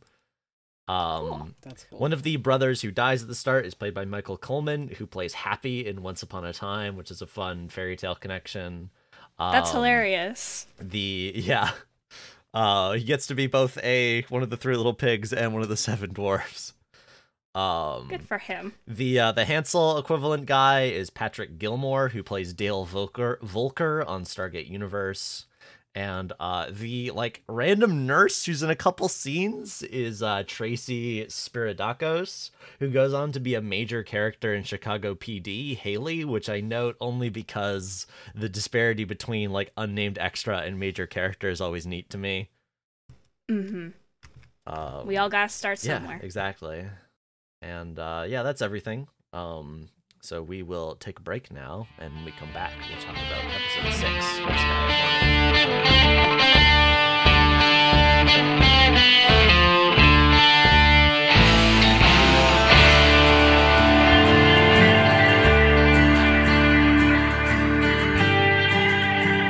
Welcome back. Uh, jumping right into it. Uh, here comes the synopsis for episode six, Red Sky at Morning, written by uh, Laurence Andries, uh, who this is the only episode uh, Laurence Andries has written for the show and the only one he will write. And of note, I think this is our first black writer. You're the you're the you're the one who knows all the writers, Emma. But I don't know the writers themselves. They're like, I don't know what any of these people look like. I just know their faces, their names, and like three of their faces. Fair enough. Um, I can look this up in the background while Okay. we go though. It's it's the first one from like looking at pictures of writers. Uh, it's the first one I've seen. Uh, he was, I should say, um, this isn't. He's worked on the show. Like he, mm.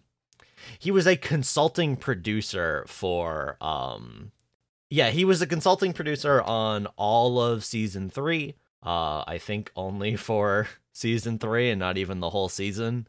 Um, and yeah, this is the one episode he wrote. Anyway, yes, as far as I can tell, Laurence Andries is our first black writer. All right, cool. Glad I wasn't wrong there. We so so we open on a woman. We learn later her name is Sheila, uh, jogging down by the docks at night, and she sees a ghost ship, which is incredible. I love this show. It's ghost ship episode. Uh, anyway, she shrugs it off and goes back to running. But later in the shower, she gets choke slam killed by someone up against the wall. It's rough. Uh, meanwhile, the boys are drive arguing as usual. Dean's figured out Sam shot the Crossroads demon last episode, as we said, and is mad about that. I'll talk about that later. Uh, the show then jumps immediately to them interrogating Sheila's next of kin, uh, because we all know how this works by now. Uh, she's a uh, very flirty old lady named Ms. Case. Uh, curiously, Sheila's cause of death is drowning, not getting chokeslammed. Ms. Case assumes they're working with someone named Alex, and they go along go along with it and learn about the weird boat. Also, Ms. Case flirts with Sam a lot, and Dean teases him for it later. Uh, and Sam infodumps about ghost ships. Uh, if you see one, it's a death omen, and a lot of ships have wrecked off the coast here, so they're gonna have to do a lot of research. Um, as they're walking back to the Impala, Dean discovers someone stole it and has a panic attack. My poor boy. Yeah. Um, and then Bella shows up. She's all smug. She had it towed. She like moved it to a tow zone to get it towed. Uh, she's such a bitch. I love her. Just absolute, just so petty. Um, Bella is, uh, yeah, Bella is Alex, and she's been conning old ladies. She wants them to stay out of this job. Uh, we cut to a guy with a huge bathroom. Uh, his bathtub tap turns on. He goes to check it out, and hand emerges to choke him out and drown him in the bath. Uh, Dean and Sam uh, later interrupt Bella from interrogating this guy's brother, Peter. Both he and his brother saw the ghost ship. Bella says this guy's doomed because he saw it, so he's gonna drown too. Uh, and she is going to go directly find the ghost ship and stop it. Uh, ignoring her, the boys are going to try to save him anyway. During the stakeout of Peter's house, he catches sight of them and is very hostile. He goes to try to leave in his car for some reason, and then the pirate ghost that's been drowning everyone locks him in and makes him choke on water, uh, killing him before the boys can rescue him. Sam is pretty messed up over this. In the morning, Bella comes to where they're squatting to taunt them and also to exchange some info. She discovered the exact ship and the probable ghost, a guy who was hanged for treason aboard the boat. Uh, his right hand was cut off to make a hand of glory, which I'll talk about that. Uh, it's the wrong hand here. Usually it's the left hand. They say it's his right hand. It's fine. It doesn't matter that much. Um, so if they find that, that's the remains handled, but they don't have the motive. Bella doesn't care though. She told them all this because she knows where the hand is. Uh, it's in the Sea Pines Museum and needs their help sneaking into a party to get it. Dean's going as Bella's date. He comes out in a suit and everyone likes it, including Bella. Uh, then it reveals that Sam is Miss Case's date, which is very good. Uh, the security at the party is very tight, so Bella fakes a faint as a way to convince the guards to let them upstairs to lie her down. Upstairs, Dean picks the lock on the display case with the hand. There's shenanigans with a guard, but the two of them get down okay.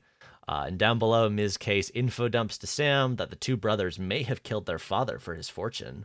Uh, and also, Sheila got into a car accident that resulted in her cousin dying. I mention this because it will be plot important, kind of. Uh, the three leave the party, and Dean discovers that Bella stole the Hand of Glory and swapped it with a ship in a bottle, uh, so they don't have it. Uh, but just as she's about to escape triumphantly, having sold it to her buyer, she sees the ghost ship. Uh, so she goes and has to beg. Well, she doesn't really beg, but she goes to Sam and Dean and admits that she needs their help. Um, Dean now knows this must have mean that she's killed someone because the ghost only targets guilty people uh, and is happy to leave her to die. But Sam's too nice of a boy, uh, and he's figured out how he's going to save her. So finally, in a spooky graveyard, Sam set up a ritual circle to summon the ghost of the guy who hanged the Drowner ghost, which turns out to be his brother. Uh, the Drowner ghost shows up, flings Dean away, and starts to drown Bella, but the summoning works, and the two ghosts take each other out. In the denouement, Bella gives them each 10 grand instead of thanking them and fucks off. Bookending the episode, Sam and Dean discuss Sam's life without Dean, uh, and Dean thinks he'll be okay, and Sam's very mad. It's sad. We'll talk about it. And that's the episode. Whew, lot, a lot happens in this episode. This is a plotty episode. Yeah. Mm-hmm. I feel like this reputa- this this episode has a reputation for not being good. I don't see it. This think episode's the- great. the I love this The Sam being Oh, like so assaulted The- by an old lady being played for jokes is bad. The rest of it That's very not good. great.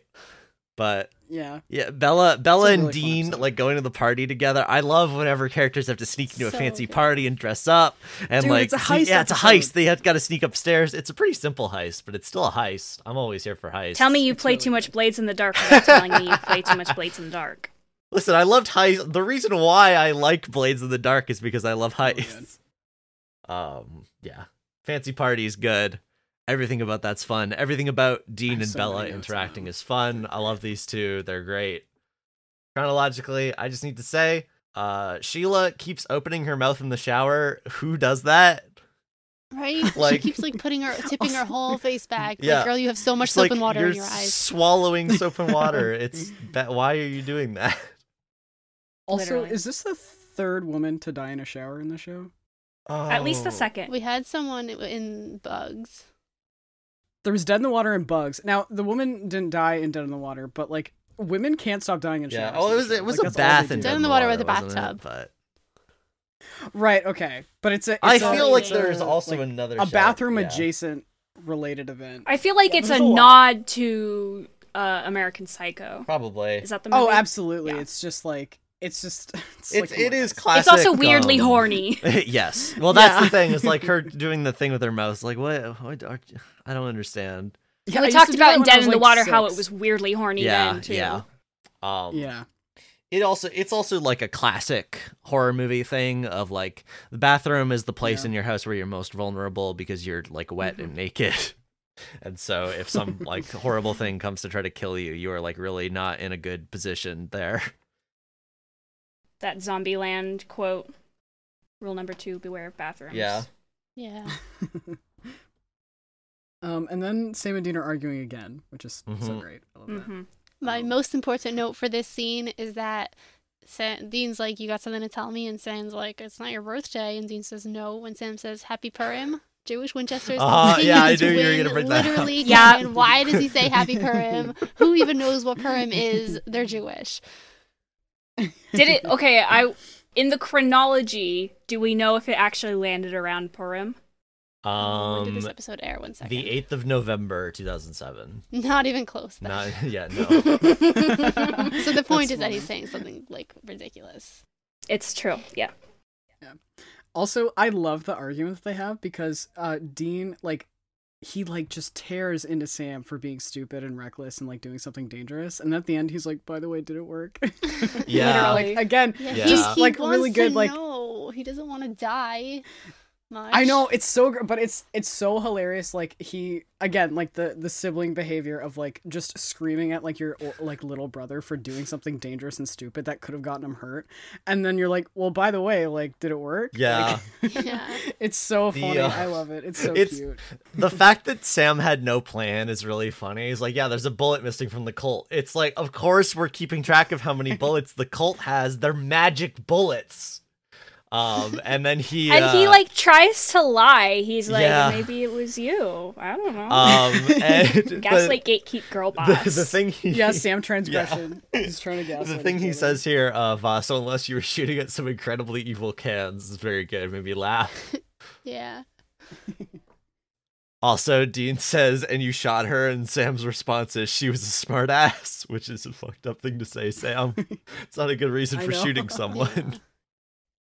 Yeah. but it does it does lend credence to the whole Sam is going dark side yeah, thing. it's true. It's true. Yeah. I mean, yeah, that's that's what yeah, that's what we're doing.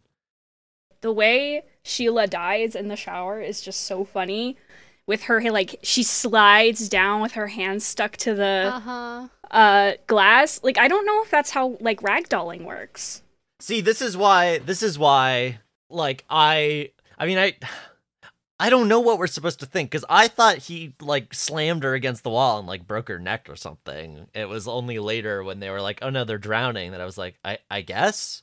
Um but yeah, it's very- yeah, it's it looks very like strange. It looks like he is like dragging her down. Once Like, yeah, again, the cold open doesn't match up fall with the like that. rest. Yeah, exactly. Was her hand like frozen because he was cold, right, or something? I don't know. No, her hand wasn't frozen. It was just stuck. It was just like sliding down the Oh. glass. It was really Yeah, weird. Oh, Doing the right, right, Titanic yeah. slash horror movie drag. But like even slower than that. Yeah. and if you was a really die, long like your body just goes limp. Yeah. And she like was already dead. It, yeah, it was weird. It was weird. Um anyway, Dean is also Back extremely Dean? Petty. He says, "Of course, our best lead would be the Crossroads Demon." Oh, wait a minute. Yeah, that was what I was gonna point out. He's so funny. Which is again like King. What are you gonna do? yeah, Like, are you gonna go to the? Cro- what are you gonna say? Like, he's just being petty to his brother. yeah, super super contrarian. Um, when is it first established that like Sam is a milf magnet? I don't think this is the first episode, but like it, it's like it literally ke- it does not stop happening. Like for the yeah, entire no, show. um, not just MILF magnet, but like Sam is very often used as the like butt of sexual assault jokes. Mm-hmm. Oh yeah, no, I was I was gonna talk about that because it is like pretty problematic. This it's is like, what oh, happens it's funny because it's like a man. Jared as a physical and sexual behemoth. uh, we're bringing the bringing the Brought it pre bringing the pre podcast convo into it. All Um, time copy pasta. but like this like this happens again later in the show not with an elderly woman but like it's a pretty like long running joke and it was a running joke in the fandom too Hmm. and it and it was a joke at the fandom's expense as well so it's just it's weird because like dean is the like hot one so i guess like he gets the hot women Yeah, and then sam is the dorky one so he's the like butt of the joke Yeah. and it's just it's not good Yeah, there's that post. I'm never going to be able to find this again unless I remember more of the wording, but it was like every supernatural episode is like, Dean, you go deal with like something that reminds you of your childhood trauma. Sam, you go interrogate the MILF. And then there's an addition that's like, okay, in fairness, sometimes it's like, Sam, you go deal with your childhood trauma. Dean, go get hit on by men. yeah, It's yeah, true. Yeah, no, the the thing is like Sam gets hit on by like older women and Dean constantly gets mistaken for being Yeah. gay. that's how that's what we're gonna yeah. do here on Supernatural. yeah Yeah.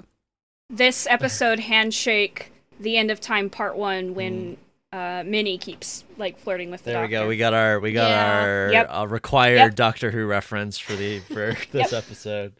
Um, You're actually, welcome uh, okay.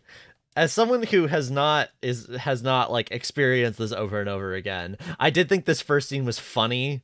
Uh, because it's not as assaulty as the dance later. I was like, "Oh, you go, old Yeah. lady, flirt with Sam." I guess it's it's it's Yeah. silly. yeah like cougar behavior is valid not when it's like obviously at someone's discomfort Yeah, but then yeah, later Yes. Sam is super uncomfortable. I was like, okay, I'm kind of I'm kind of good with this now. Yeah. She does like stroke his finger in this scene. It's very odd That's true. She does do is, that. yeah at the Um, end, though. Yeah. Uh, also, the the shout outs to the transcript again. Uh, the at, later she says to Sam, uh, "You can call me Gert," because her name's Gertrude. Uh, and the transcript calls her Gert. I just it's a good joke. bella also Yeah, it calls her changes Gert. Yeah. from Miss Case to Gert, yeah. oh i love the transcript Um, as they leave Gert, um, Dean says, "What a crazy old broad," and Sam says, "Why? Because she believes in ghosts." And Dean goes, "Look at you sticking up for your girlfriend, you cougar hound." yeah. yeah Um, you can see in this shot they're at the they're in downtown Vancouver at the docks along the Seawall, and you can see the North Shore Mountains and North Van in the distance. And I'm like, man, you're not even trying to hide it. like it's a little hazy, but you can clearly see the mountains. I was actually too focused on Dean having like a little princess That's fair. meltdown. I'm just I'm just constantly like eagle eye looking for familiar landmarks.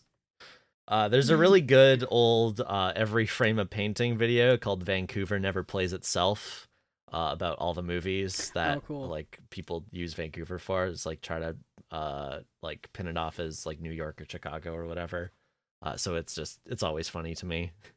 Um, Sam says that there's 150 ships, and Dean goes, "Wow," and Sam says, "Yeah," and Dean says, "Crap," and Sam says, "Mm-hmm." It's really good. Yeah, it's like they, we have to do so much work. Our job is so hard. And then Dean has his little meltdown. He literally He is starts like so tiny. hyperventilating and like bends over to hold Yeah. his knees to deep breathe. He's- And Also, Sam's like, it's okay, it's okay. the, uh, it reminds me of the Phantom Traveler where he also has like a little anxiety attack. But Mhm. the the thing that I wrote down is like his suit is so bad. Like because you get a full body shot, like mismatched pants and jacket. Like it's really endearing. Uh, because later in the show they're like super crisp. Like those are like thousand dollar Mm. suits that they're wearing later in the Mm. show. In That's this where one, all like the CW money went. yeah, the, but in, yeah, but in this, like at at least in the early seasons, like it's at least I guess like uh like implicitly acknowledging the fact that they don't have money to like buy like a really expensive suit. So a lot of it looks like it doesn't fit them super Mhm. properly or it's like mismatched. It's just really cute. Like he's just in like kind of a shitty suit like having a hot girl meltdown like on Yeah. the pavement cuz his car is gone and his brother's like it's okay, it's fine. It's really yeah, I like that. Um, I like that they're wearing like the this like shitty suit like in this scene, and then like later, like we see what Dean looks like in like a real suit. Yeah, we'll get to Mhm. that. Yeah. It's good. That Bella no- obviously so had to many rent for on that. him. Yeah, so yeah. Yes. but it's he's so tiny in the scene. too. Yeah. Like he He's- look because he's like bent over and like Sam is like huddled over him like bro it's okay calm down. it's He really says, "I am funny. calm down." He is not calmed down. No, he is not. But like his car is it is perfectly reasonable for him to freak out that his car is gone. That is literally all he has in the Yes, entire world, and is. all of his shit is in there. I love how he turns around and shouts, Somebody stole my car! Wait, is this uh, sorry? Uh, sorry, this is like a mild spoiler. I I think I don't know, but there is like one point where he says in the show like all I'm leaving behind is a car. Yeah, we had that. Like, Um, Yeah. ago, I think. yeah, Yeah. God, so it's like Buddy. just him. So like it is it is funny that he's having like a little panic attack, but also like that is like the only thing he values outside of his brother, which is It's just literally like, everything he has. He is i- Yeah. if his car is permanently gone, he is homeless and broke, and no, he has I none of his resources, none of his weapons. He is completely helpless. Oh, baby boy. Um, I just wanted to point out, uh, because this is my job. Uh, Sam lists three ships when he says, uh, when he's talking about ghost ships. Uh, he says the SS Violet, the Griffin, and the Flying Dutchman. I don't need to explain the Flying Dutchman. You all know what that is. But uh, the SS Violet was a uh, steamship that uh, ran aground and like had like a big like disaster. Uh, it was like a big storm in like the 1850s. Uh, I don't know um the supernatural wiki mentions in the 1940s a similar vessel was seen that seemed to be in trouble and lifeboats were sent out to look for it and rescuers searched for it and couldn't find it but i can only find that source like in the super wiki so i don't know if that actually happened uh, however, the uh, the Griffin is a like real ghost ship. Uh, it's a ship that um, went under in the uh, late 1600s in Lake Michigan. Uh, there's a big storm and it disappeared. Uh, and for a long time, like that was people like talked about like, oh, I saw the Griffin, and it was considered like a, a bad, an omen of bad luck and that sort of thing. I also think um, it was just found. Uh, it was like uh, the holy grail of shipwrecks for a long time. People couldn't find it, but uh, I think last year they found it. They found the wreckage of it at the bottom of Lake Michigan, so that's cool. That is cool. The only no, the only way I know the Flying Dutchman is like because of SpongeBob. Like I don't actually know what it oh, is. Oh, not because of. I know the 'cause of Flying Pirates of the Dutchman because of Caribbean? Pirates of the Caribbean Caribbean. Yeah. Oh right. Yeah, it's oh, Davy God, I Jones's ship. that. Yeah, that's true. Is it okay? I literally don't know anything, but that's that. As soon as they said Flying Dutchman, I'm like, oh my god. That was my But first See, here's the thing. I don't know what kind of like what it symbolizes in actual folklore. Like I don't know if it's like a type of fairy. F E R R Y, Right. not F A I R Y. Right. Um like for the dead or whatever, if that's what like they mean by Davy Jones' locker. But I did know like it was considered a ghost ship.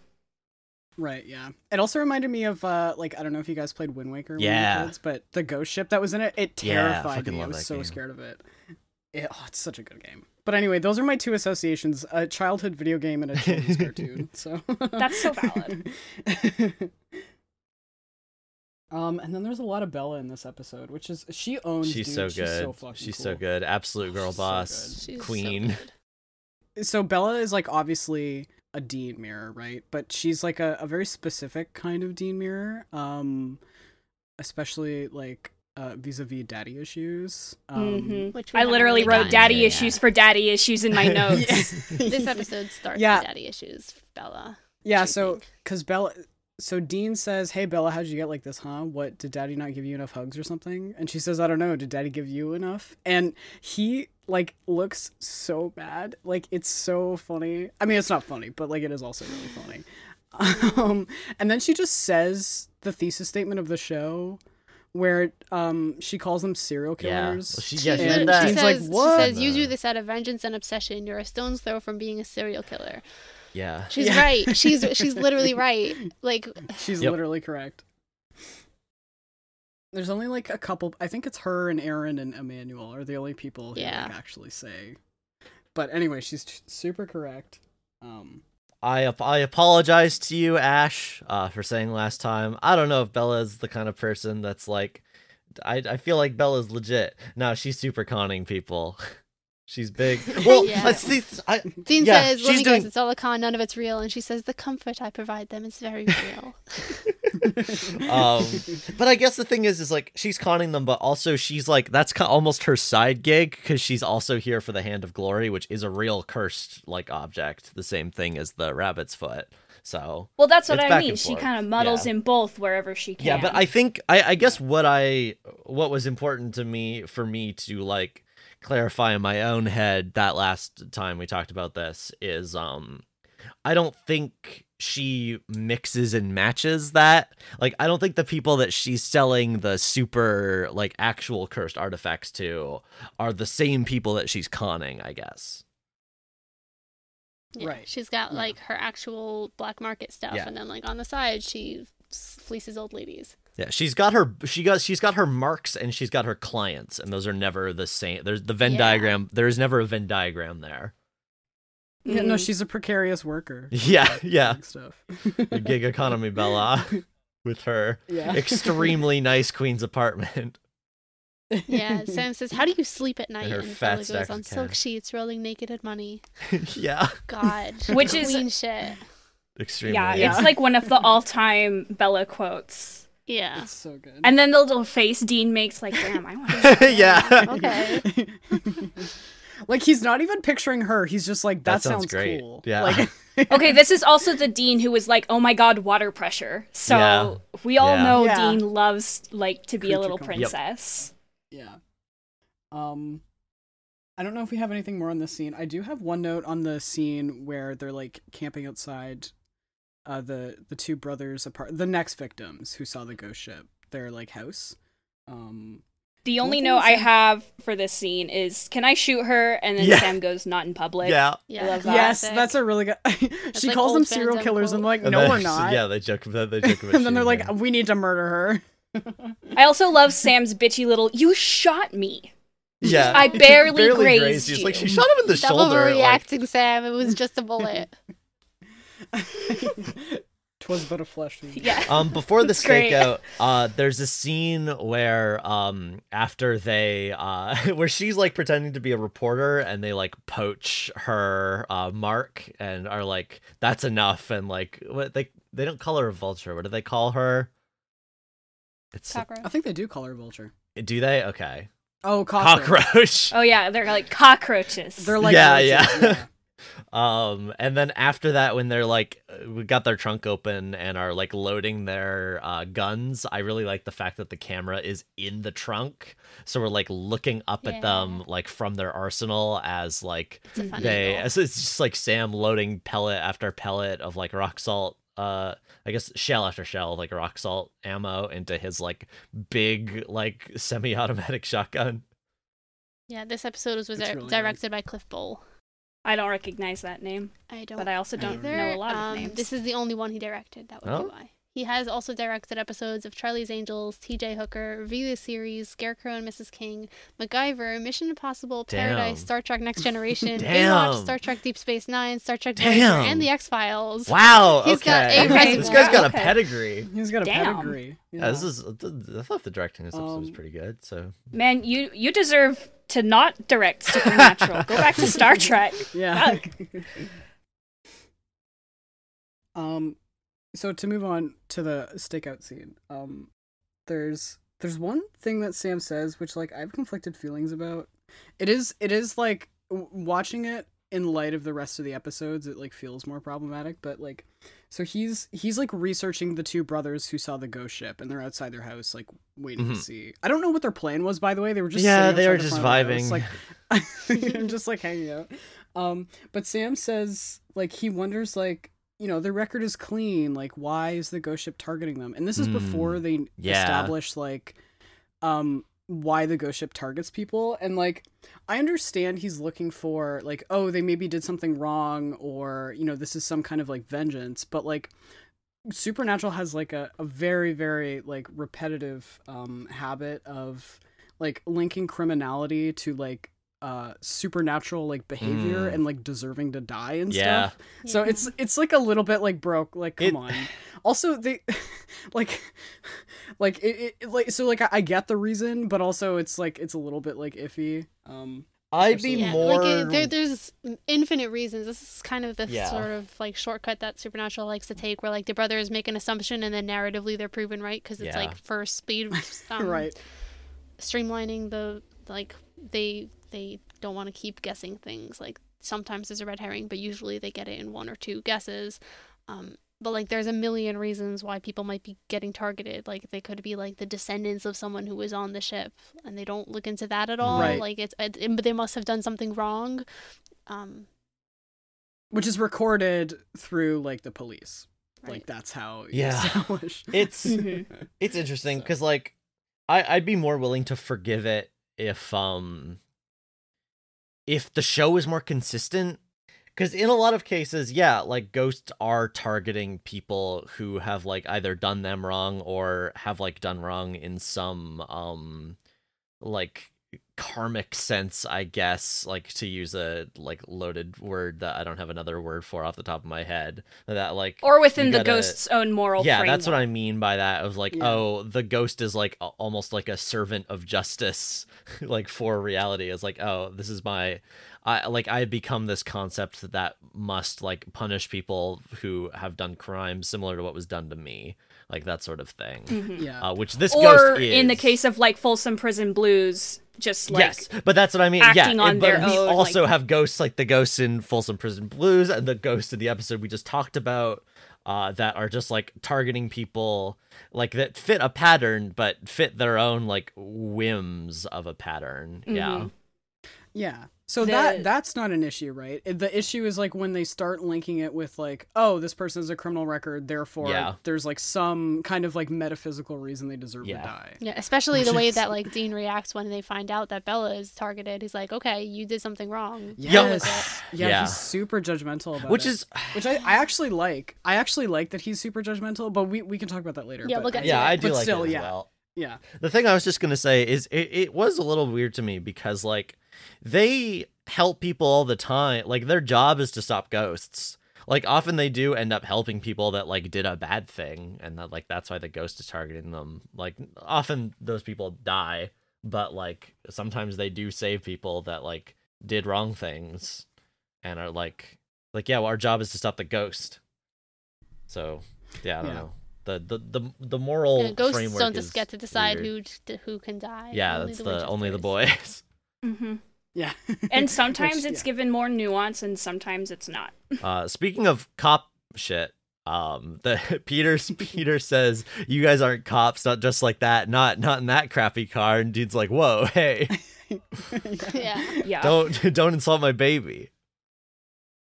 It's uh, sorry, I don't know if this happens in the later seasons, but in the earlier seasons, I noticed it especially. Like the car is frequently like pretty dirty, which makes Mhm. total sense. They're like, on the road all the um, time. But Yeah, but it looks really shiny in the later ones. Um, but I like that his car looks a little bit like it's a bit rusty. You know, like there's there's dust everywhere. that Yeah. kind of stuff. Mhm. Yeah.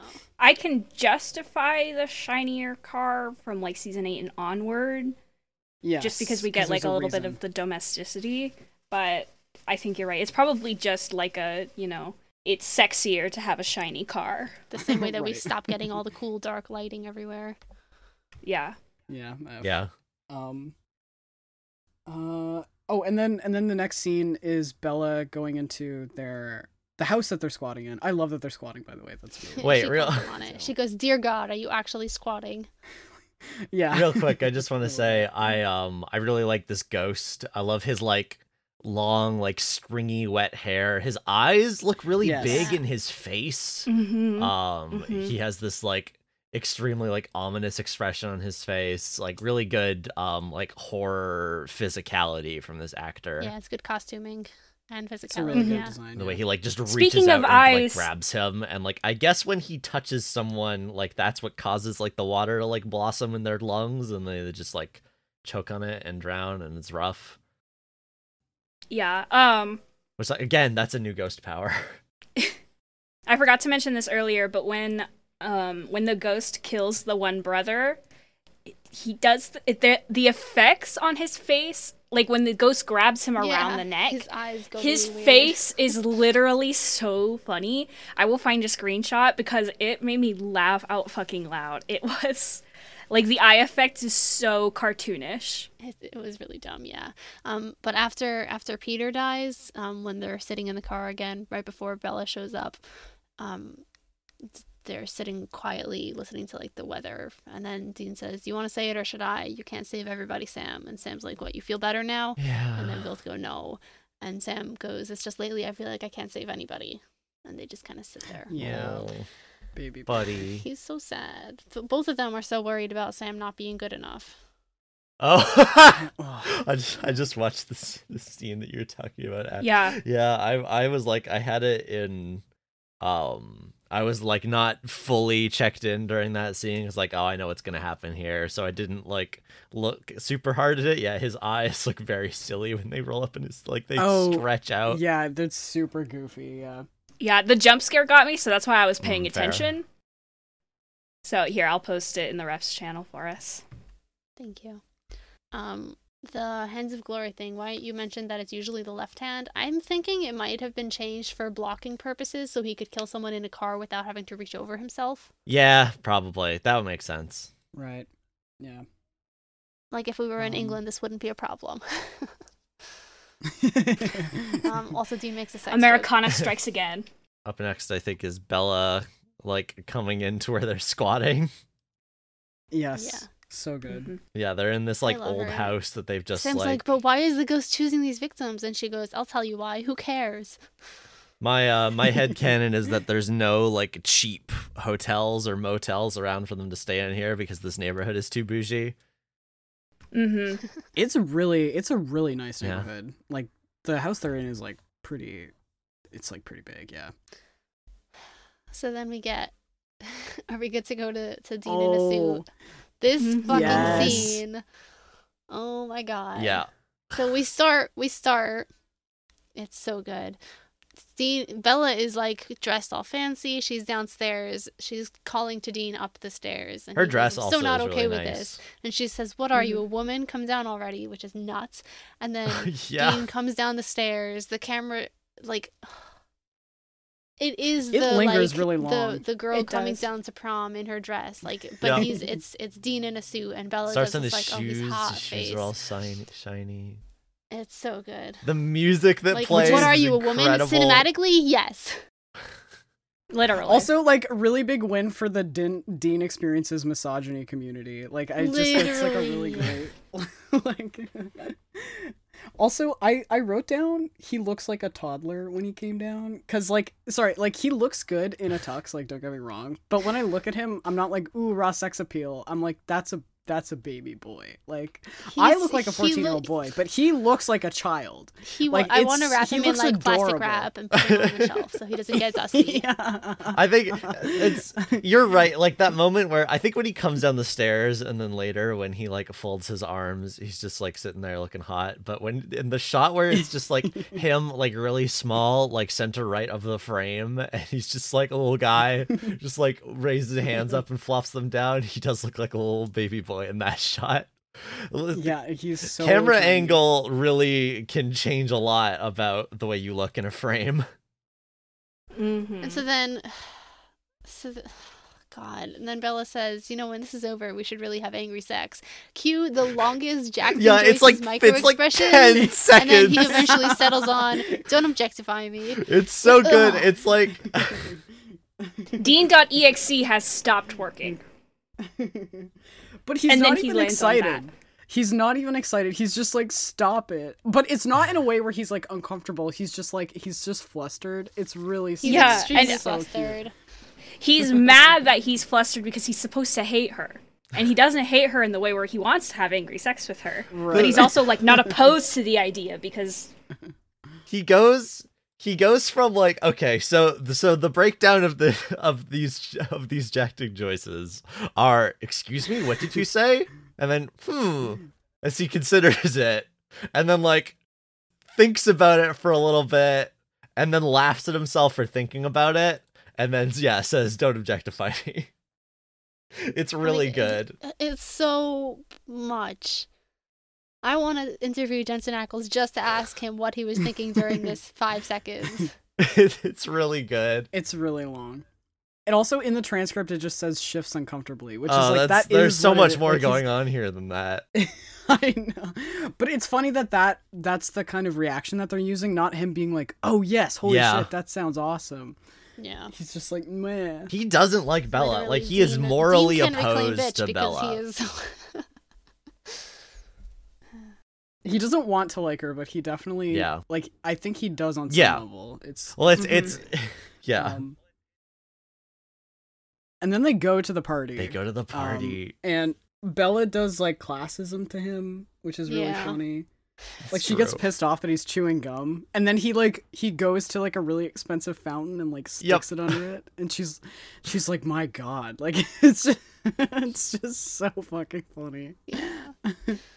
But also this whole like Dean and Bella flirting banter dynamic is despite Kripke's assurance that Bella is not going to be a love interest because um, Dean Jo was a mistake. I have a source for this. Like he says, they've learned not to try to set the guys up with women. Um, not in those words. Let me actually find it. Their banter is really good though. Like I, they have like a natural sort of chemistry. Yeah, I found the article. Um, Kripke is being interviewed and asked what specific misconceptions about season three he'd like to clear up, and um, one is like a reassurance that like the the girl characters, um, Ruby and Bella, are not going to be like in the car with them. They're not like season mains. They're they're just recurring regulars.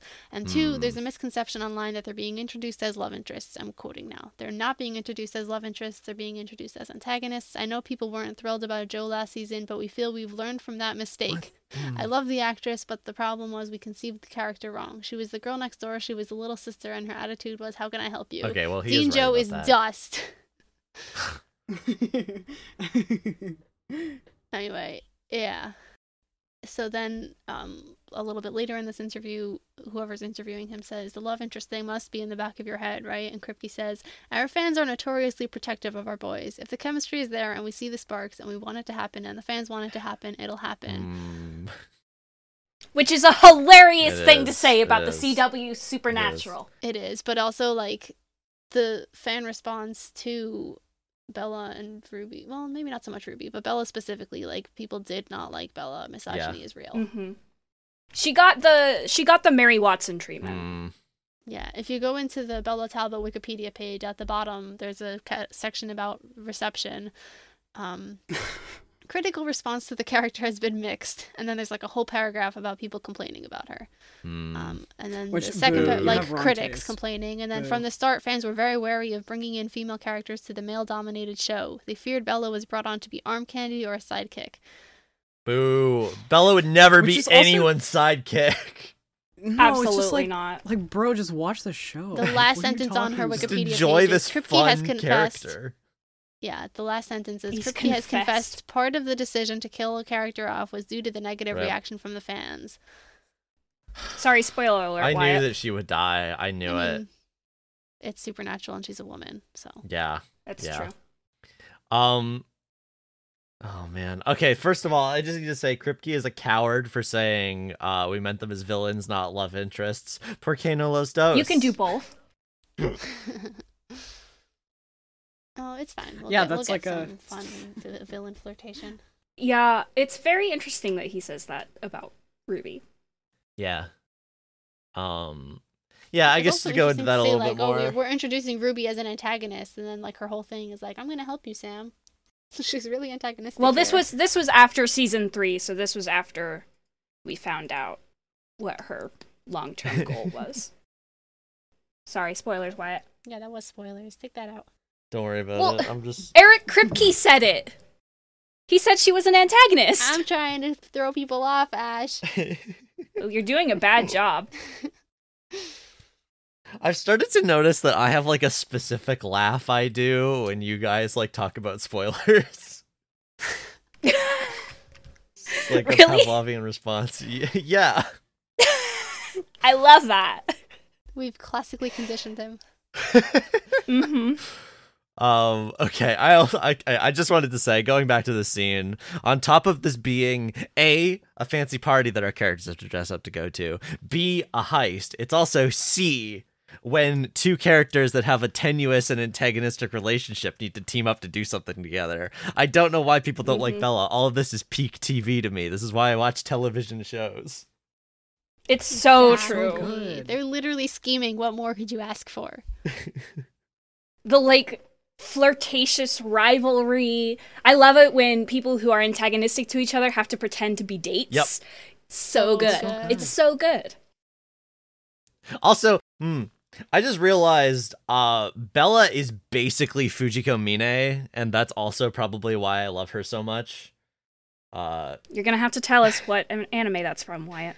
Uh, for those who don't know, the absolute classic Lupin the Third, Fujiko Mine is Ah. like the origin, not the original femme fatale, but like extremely good, like on and off, like uh, antagonistic um, jewelry thief from the cartoon slash anime slash comic slash it's uh, many many things. Uh, Lupin the Third. I love Fujiko.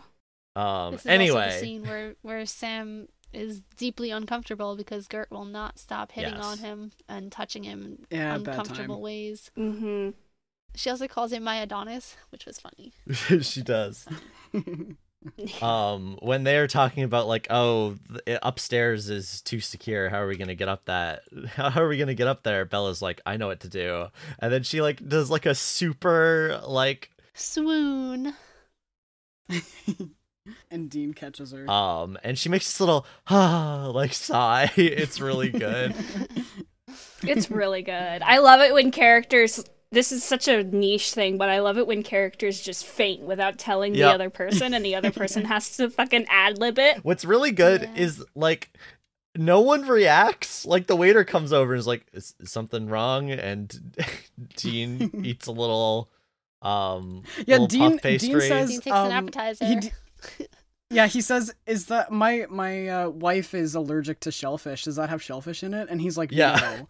And Dean's like, "Great," and he just eats one. It's he so does funny. he he does take one with the waiter he's like okay that one didn't work and then he does take two the champagne with the security guard Wait, does that mean is Dean like allergic to shellfish? I guess he just doesn't like it, right? he keeps I don't know. Of course Oh, see, okay, so yeah, no, I'm joking. He more eats evidence. cheeseburgers That's- regularly. This is a joke.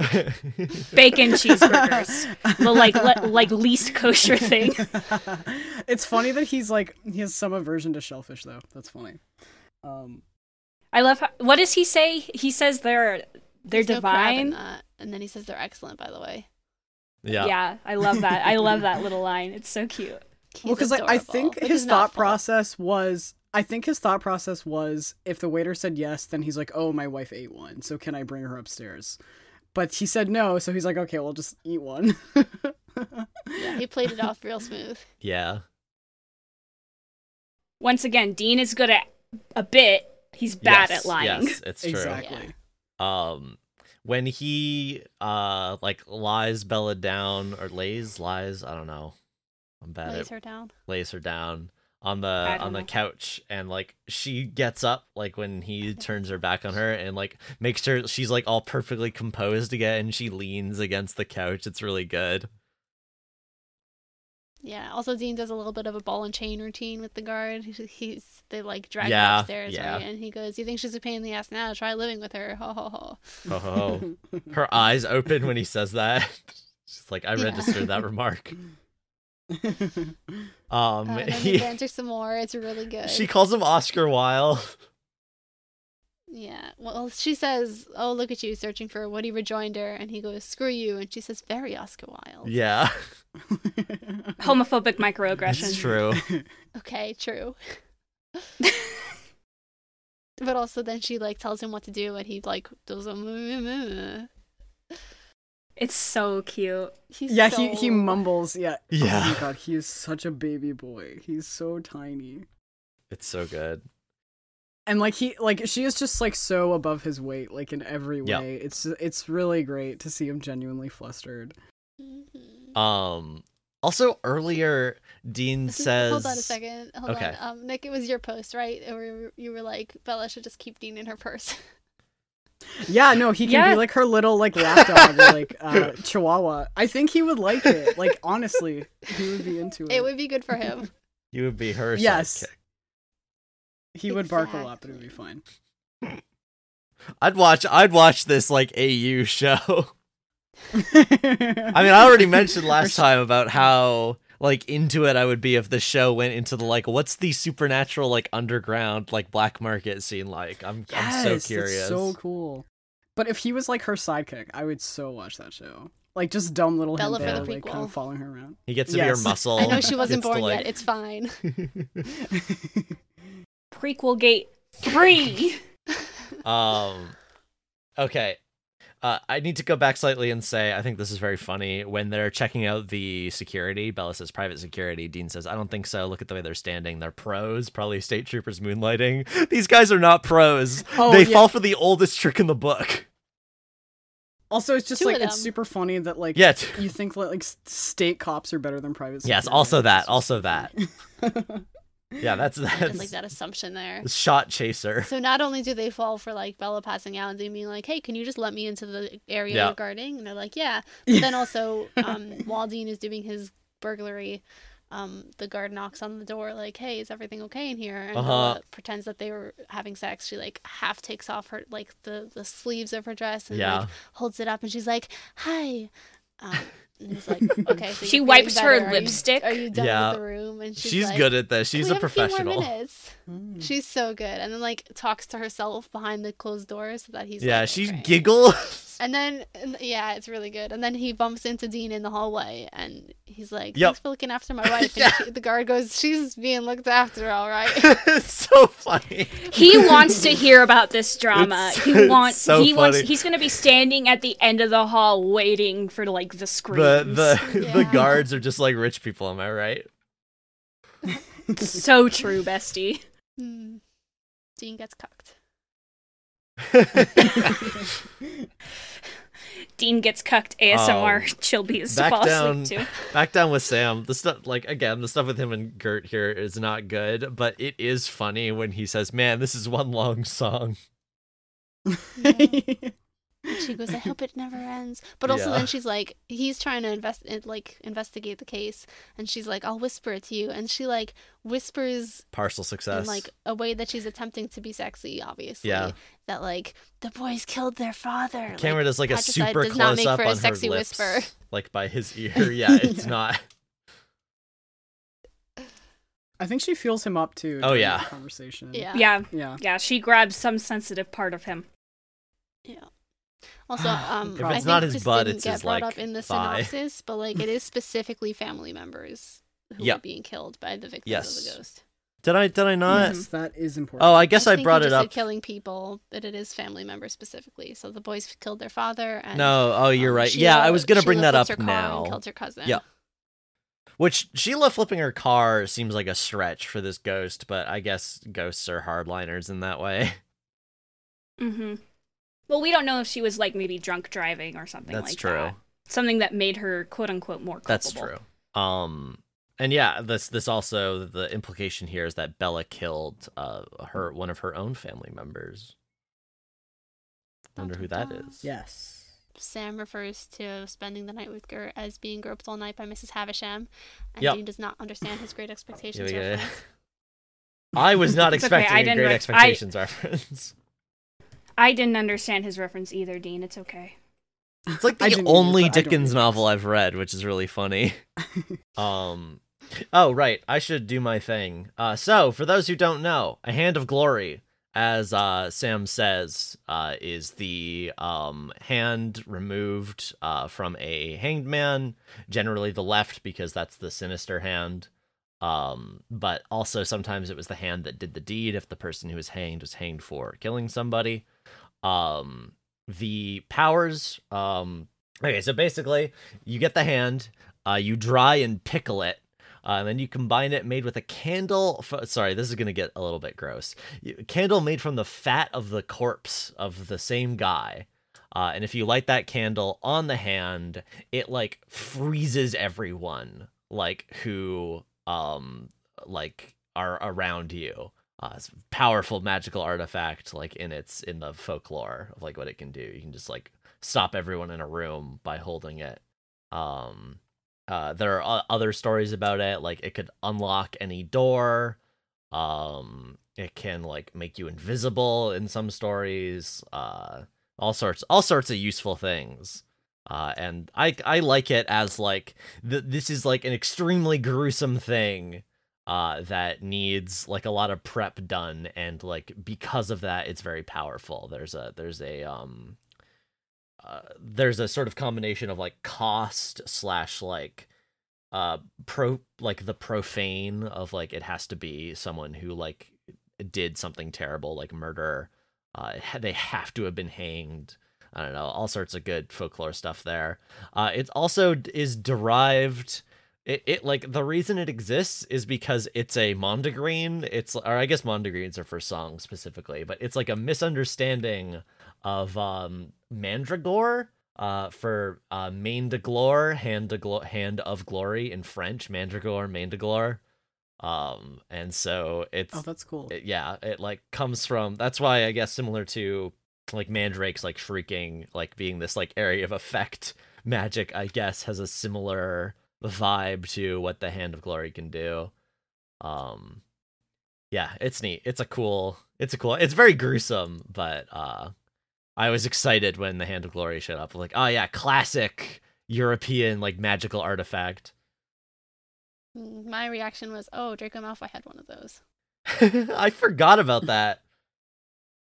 Yeah, I wish I could forget. I have so I much did too, and I'm glad. can't burn out of my my my most like um common frame of reference for it is uh from the laundry files which uh if you like supernatural urban fantasy stuff check out the laundry files. They're they're fun books.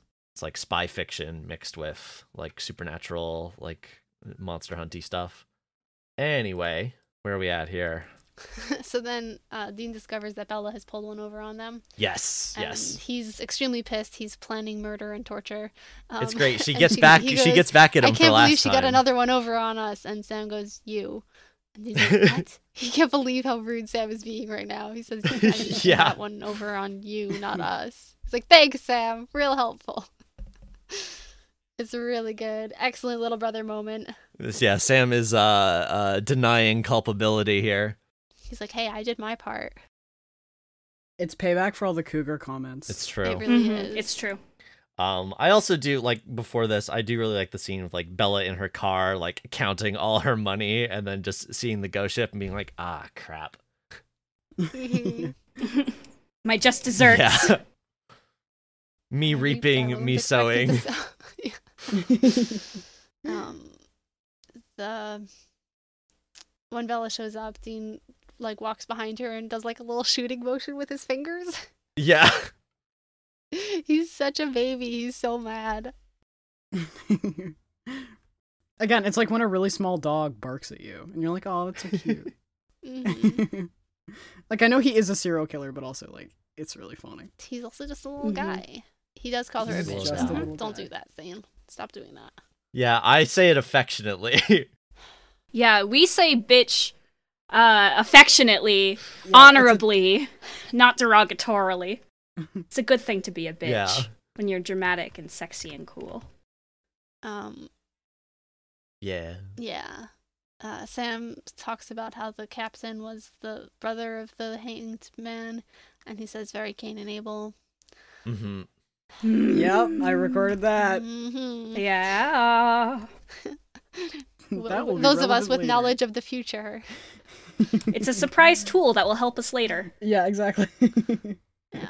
Um, so they go, okay, so Bella, you've seen it. You must have killed someone in your family. And Dean's Mhm. first guess is that it was her dad. Interesting. Yeah, interesting. I mean, there's the Hmm. dad Yes. comment earlier, right? Of like not getting enough hugs Yeah. from your dad. Dean Dean's is focusing on dads. Wonder why. He's like, you have problems. Any chance they're the same as mine? um, yeah.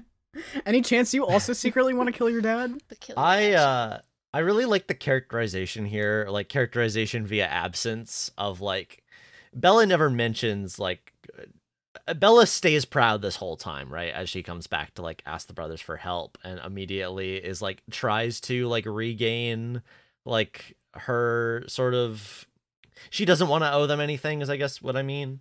Um but hmm I like that she had to like I, I like imagining her having to make this decision and being like, okay, I saw the ship. What do I do? Like I could try to deal with myself with that myself, but also I could go to the boys because I know that they're like fundament fundamentally like they will probably help me here because they are not they consider themselves good people even if I don't think they are or like I mm-hmm, think they're this mm-hmm. more the same as me than they like to admit. Like I'm willing to trust that they'll help me.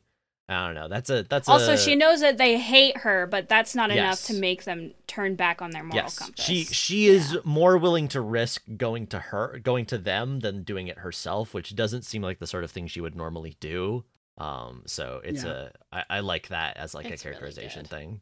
Also, um, when Bella does say, I need your help, Dean says, Our help? Now, how could a couple of serial killers possibly help you? Yeah. He's a jerk. And Getting Bella says, Okay, in. that was a bit harsh, I admit it, but it doesn't warrant a death sentence. And Sam says, That's not why you're going to die. And Nat tries to figure out, like, what she did, and she refuses to say. She says, No one understood. Um, Yeah. And Dean goes, You do realize you just sold the one thing that could save your life, which is a fucking cool line. Yeah. Um, and she goes, I'm aware. Yeah. And Sam's like, Well, maybe not the only thing. So, like, Dean was perfectly willing to let her walk out. yeah.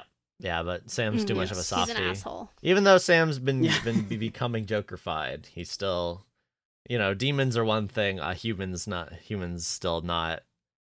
Well, I guess he did shoot a human, but you know that was there were extenuating circumstances around Jake. He was trying to end the world. Um, but I I really like how judgmental Dean is. Like he's Yeah. he's like way more judgmental than normal. I mean, he is judgmental in general, but like, um, he's Sam's really up to, five, like to 11 here. Yeah. he's pretty vicious about this, which is interesting. And like, I think on the one hand, it's the fact like they know that the reason the ghost ship targets people is killing your family, which is like the most unspeakable thing. I mean, it is in general for people, but like him especially, I think that completely makes sense. Mhm. Um, that like killing your family member is literally the worst thing you could ever do, especially after their dad was like, by the way, you should kill your brother. yeah. Um, but I think also he's like he immediately says like, "Oh, did you kill your dad?" Like, I think some part of him is mad that like Bella did kill her dad and just is still living a good life. Like, I think that there's a lot of stuff going on, and he doesn't even know that she killed her dad. He just assumes, Yeah. which is so like so much projection. I really like that he's like really. He's like, in this listen, we all want to kill our this dads. You don't do that. Yeah, it's good. I also like um how small Bella is in like all these shots as a way to show that like she's put herself like in the power of these boys to help her. Like in all other shots with her, like Yeah. she's standing up, even when she's sitting on the couch, she's like sitting in a way that like dominates the frame. But in these shots, she's like tends to be in the corner of the frame, or it's like a close up on her face. Uh, and she's always like lower because she's sitting on the chair and the boys are standing up. It's a nice little little cin- cin- cinnamon topography there. hmm Um, my next note is that the boys and Bella are hanging out in the rain with no umbrellas. Yeah. I can't find a good source for this. I know that it is like a fandom joke that Kripke thinks umbrellas are gay. I feel like Bella isn't What the you need an umbrella person that would for let to her, shield other men from the rain? would let her get I her did hair wet like this. Uh, like a fan wiki forum discussing, but like this is again just a fan making the claim that Kripke thought it looked bad, like not tough enough for the, the boys to use umbrellas because they did use umbrellas in Bugs, which is apparently one of the reasons he didn't like it. But this is still just a fan citing it, so I'll Oh, Kripke is such a character. I want to study him in a lab. Yeah. um, my biggest note for this is that when Sam starts speaking Latin to summon the Mm. ghost, he says Yep, he does say Castiel. Castiel. Yep. does. Um, I don't know what he's actually saying. Some of The it transcript is does have some Latin. the but I don't transcript know is if it's any of those wrong. Real words. Uh, the transcript is partially wrong. Some of the the spelling is wrong. Um, part of this ritual is taken from a extremely old book, uh, called um, "Forbidden Rites: A Necromancer's Manual of the." Art. no, sorry, is taken from a is from a book called "Forbidden Rites: A Necromancer's Manual of the 15th Century," which is like from a like which quotes a old like passage of like some kind of like sorceress text uh that yeah says uh Aziel Castiel Lemin Lemisniel Rabam Erlane Bellum Vobis Principio uh and then they've like taken that and spun off from it and I don't know it's just like it says a bunch of nonsense Latin at that point From the from the transcripts, Google Translate spits back uh, Erli and Bala. I don't know if that's supposed to be something. I conjure you by the true God, by the living God, to whomever you dwell, and by whom who formed Adam and your grandfather, and by him. And that's where it cuts off and says like Yeah. more Latin. Um, I don't know if that actually means anything. It does sound pretty cool. It just needs does. to be Latin Mhm. sounding syllables. Yeah. So In in Latin, Castiel means angel of Thursday. that's Um, him. but I know if you transliterate it to Hebrew, it means other things, which Emma knows more. Well, about depending that how than me, 'cause you- she made a depending whole how post you- on it. um, transliterate it because Hebrew doesn't really one to one map like that. Um, popular transliterations including uh, the Rainbow of God, Shield of God, um, I stand behind loving kindness of God. There- It's you know there's a lot there. We'll talk about it more when we get to cast. Rainbow The yeah, I know. I... true thing. uh That's my Supernatural URL. If anyone out there wants to follow Q A S H T I E L. oh, is you that what that means? Rainbow of God? Only That for rules. the the true fans listen all the way.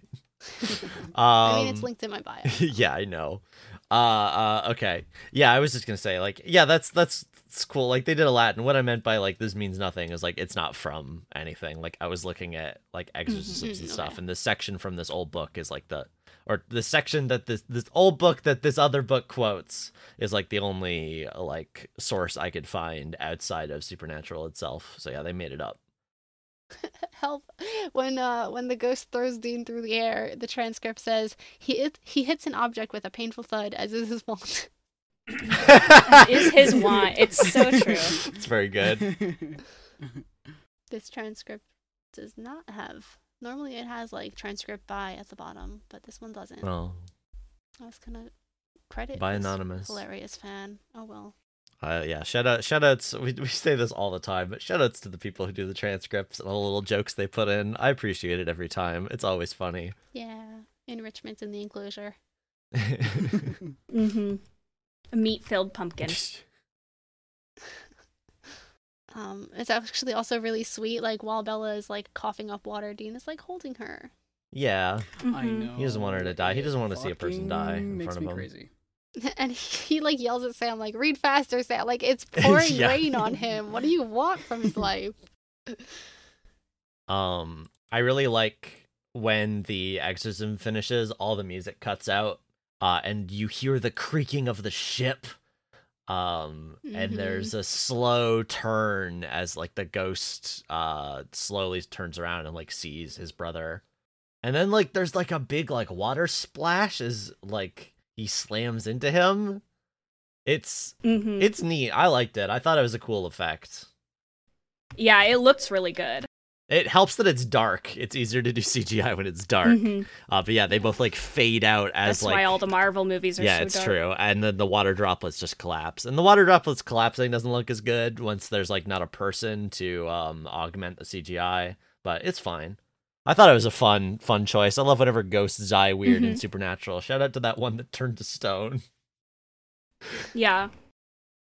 That was the evil psychiatrist, right? In Asylum. Yeah. Uh, Asylum. I'm never gonna forget that. It's so weird. Just comes completely out of nowhere.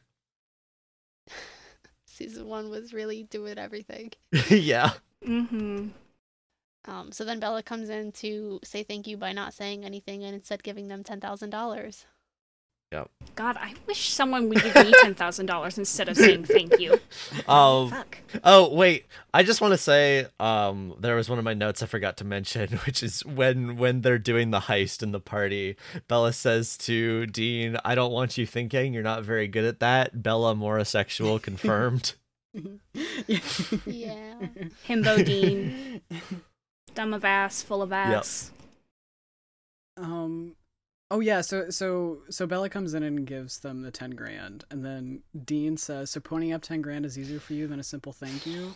And then he's like, "You're so damaged." And then she's like, "Takes one to no one," which is just like, boom, instant owned. Instant You're owned. She just walks out. She says that she just walks out, and ass. Sam's like, "She got style." Yeah. Dean says, "I suppose." He like he never has a witty comeback. For Nope, her. it's he can't so do it. good. She She can't do it. completely disarms him. It's great. It's Um, so good. Mhm. And then Sam's like, "We don't know where this money's been." And Dean is so predictable and easy. I love him. Yep. He goes, "No, but I know where it's going." Yep. Let's go to Atlantic City. Always bet on black. Uh, right before that, also Bella, when Bella walks in, she says, "You should learn to lock your doors. Anyone could just barge in." She's just always ready with a quip. yeah. And Sam goes, anyone just did. Yeah. Get her ass. like it is just three idiots in a room talking to each other. Like Yep. it's it, but it's really good. It's it's great. and then this final scene annihilates me. Oh. Yeah. We are once again in the car to recap Yep. the, Good the bookending. conversation we started this with. This is this is when Supernatural is at its most uh, formulaic, where they start the episode. Well, we get a cold open, then the boys are in a car arguing Yeah. about something, then a case where they do their like interrogation and they kill the ghost, and then they're back in the car to continue that first conversation. I like it though. Emma, I don't think want to interrupt good. you, but before we get into this scene that we are going to talk about for a very long time, I just saw during the like exorcism of the ghost, uh, there's an angel statue over Sam's left shoulder. I just think that's good Killing and cinematography. screaming. Mhm. Okay, also, now we the, can the go. ship is is said to have an angel figurehead, which was completely Oh, irrelevant man. to the plot. I just like noticing when angels are mentioned. That's cool. It's good. And then the Castiel and the there's so much. There is so Yeah. much. Um, the trivia page This says that. show. Sorry, the wiki page trivia section. I do this every time. Says that the ship's name is the Espirito Santo, which translates to the Holy Ghost. Mm. Um, Christianity in this episode, but oh well. Yeah. Dang. So this scene, huh? This scene. It's oh god. Okay. So Dean says, or hmm, yeah, Dean says, I've been doing some thinking. I want you to know I understand why you did it. I understand why you went after the Crossroads demon. You know, situation was reversed. I guess I'd have done the same thing. I mean, I'm not blind. I see what you're going through with this whole deal, me going away and all that, but you're gonna be okay. Going away. Yep. and Sam says, You think so? And Dean says, Yeah, you'll keep hunting. You know, you live your life. You're stronger than me. You are. You are. You'll get over it. But I want you to know I'm sorry. I'm sorry for putting you through this. I am. And Sam gets really mad and says, You know what, Dean? Go screw yourself. Dean goes, What? He Oh, doesn't so get it. And Sam says, I don't want an apology from you. By the way, I'm a big boy now, which made me laugh. I, can, I can take care of myself. And Dean says, Oh, well. I'm a big boy, I'm a big boy. Oh, and Dean says, "Oh well, excuse me." And Sam says, "Would you please quit worrying about me? I mean, that's the whole problem in the first place. I don't want you to worry about me, Dean. I want you to worry about you. I want you to give a crap that you're dying." And then Dean just smirks and does not address that at all, and says, "I think maybe I'll play craps." Oh Yeah. Yeah, and Sam is like absolutely like outraged. Which I mean, he should be. Like Yeah. that was such a ridiculous like way to answer. But um, like oh, it's also funny when Dean is like, "Oh, if the situation were reversed, I would do the same thing." It's like, King, you already did it. Like that's Uh-huh. the reason Yep. that this is happening. Yeah. Yeah. Um. I'm I'm Well, we fascinated will- by Dean saying you're stronger than me when that's what the Crossroad Demon Mhm. told Sam. Yeah. mhm. Yes. Yeah. Oh my god, I forgot about that. I think he says you always have been, right? Is doesn't he say that? Um, he says, You're stronger than me. You are. No, not here. oh, okay. But still, oh my god. Also, Dean saying you'll keep hunting, you know, you live your life. Uh huh. That's, that's, yep. This is not the life Sam wanted. Again, and projection. yeah. hmm Also, um, Also, not to talk about will the finale, but no, literally, we will have to return to this conversation, uh, at the end of this episode, and then also in the first couple episodes of season four, because like the way this juxtaposes with that is Mhm. insanity-inducing. Yeah, this is like pro Dean suicidal moments. Like, uh, Yeah. Yep. like he's literally apologizing for dying for Sam, and Sam's like, "How about you just don't die? That would be easier, wouldn't it?" yeah, God. But the the main line And Dean is like, "No, because then I would have to live, so it's not easier." Yeah. And Sam, Sam's main line here is, "I don't want you to worry about me, Dean. I want you to worry about you." Hmm. Oh, I know. It's such a good line. It's He literally never follows that advice once. never, never, ever. Yeah. Hmm. And Dean is like, "Well, Sam is making good points. Time to change the subject." Mhm.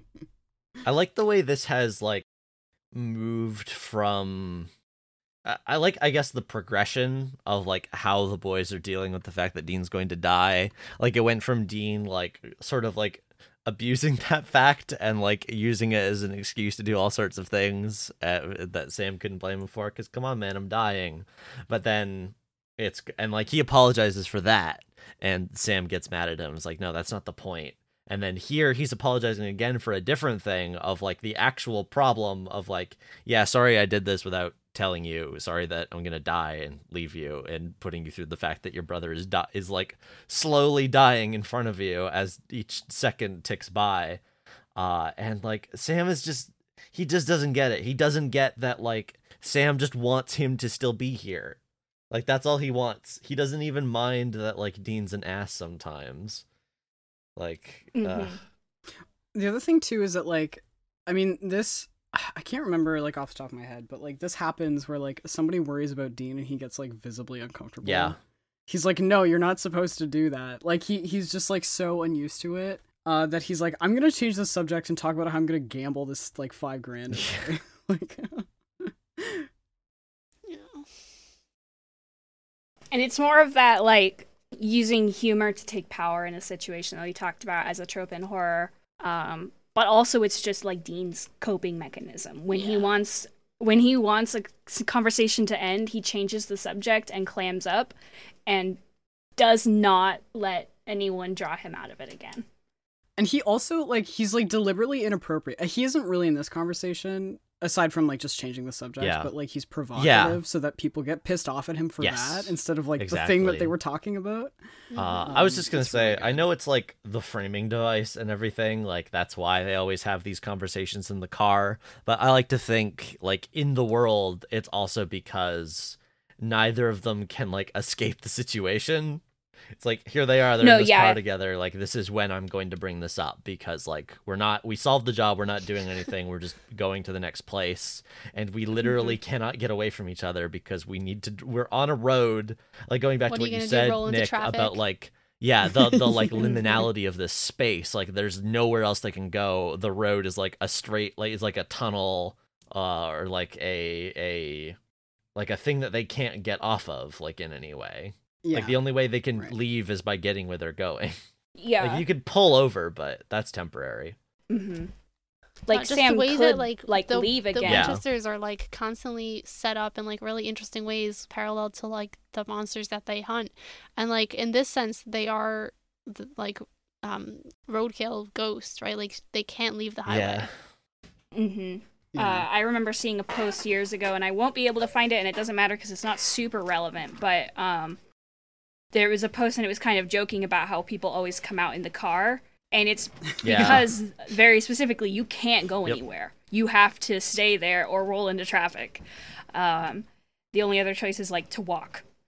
Uh, so I think that's a really good. It's a really good read that kind of like takes it out of the kind of silliness of the framing device. It takes you out of Yeah. the meta narrative and back into the narrative. I think it's also just like it's like oh i'm gonna have a serious conversation at home we don't have a home so i'm gonna talk about Yeah. talk about this in the car like it, it is like they have a lot of vulnerable conversations in the car like just also because of the fact that like it is like kind of a safe space for them it's also Mhm. very claustrophobic right like it, it is there's like a very nice duality where like Yeah, this is the only safe space for them night. and also it's like really claustrophobic and Yeah. small and yeah, they it's also can't really leave. tight like um c- angles like the the shots have to be close up because if you do like a wide shot you're Yes. already outside the car um there's also uh, i mean i'm guessing here but i would assume that it also like reduces the amount of blocking um and i don't just mean that in like an efficiency sense so it's easier for them to write scenes in the car because the, characters aren't moving but like one of the problems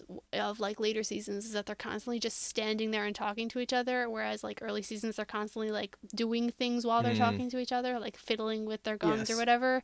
Um and then it turns into like full body shots way too much. So like when they're in the car they don't really have that problem. They they have to sit there like maybe they can play with the radio or Dean takes a turn or something so they don't really have to move it's just close shots of their faces Yeah, it's it's kind of like a walk and talk, but not. Like, it- it is. Yeah, and they're also driving most of the time. Like they don't they don't park the car most of the time, or like they they finish the conversation when the car is parked. But like you have the road as like narrative progression and like character progression, and then Yeah. when they park it, Going, get. I guess, all the way back to I don't even remember what episode it was. That I guess the one before Scarecrow, or was it in Scarecrow that like Sam gets out of the, The car? Scarecrow um, yeah, and that like uh, looking at that again, like I think that really emphasizes sort of the transgressiveness of like him doing that. It's like it's it's unthinkable for like oh yeah this that was is the start of Scarecrow yeah, that's the that's start when of Scarecrow. Meg. Okay.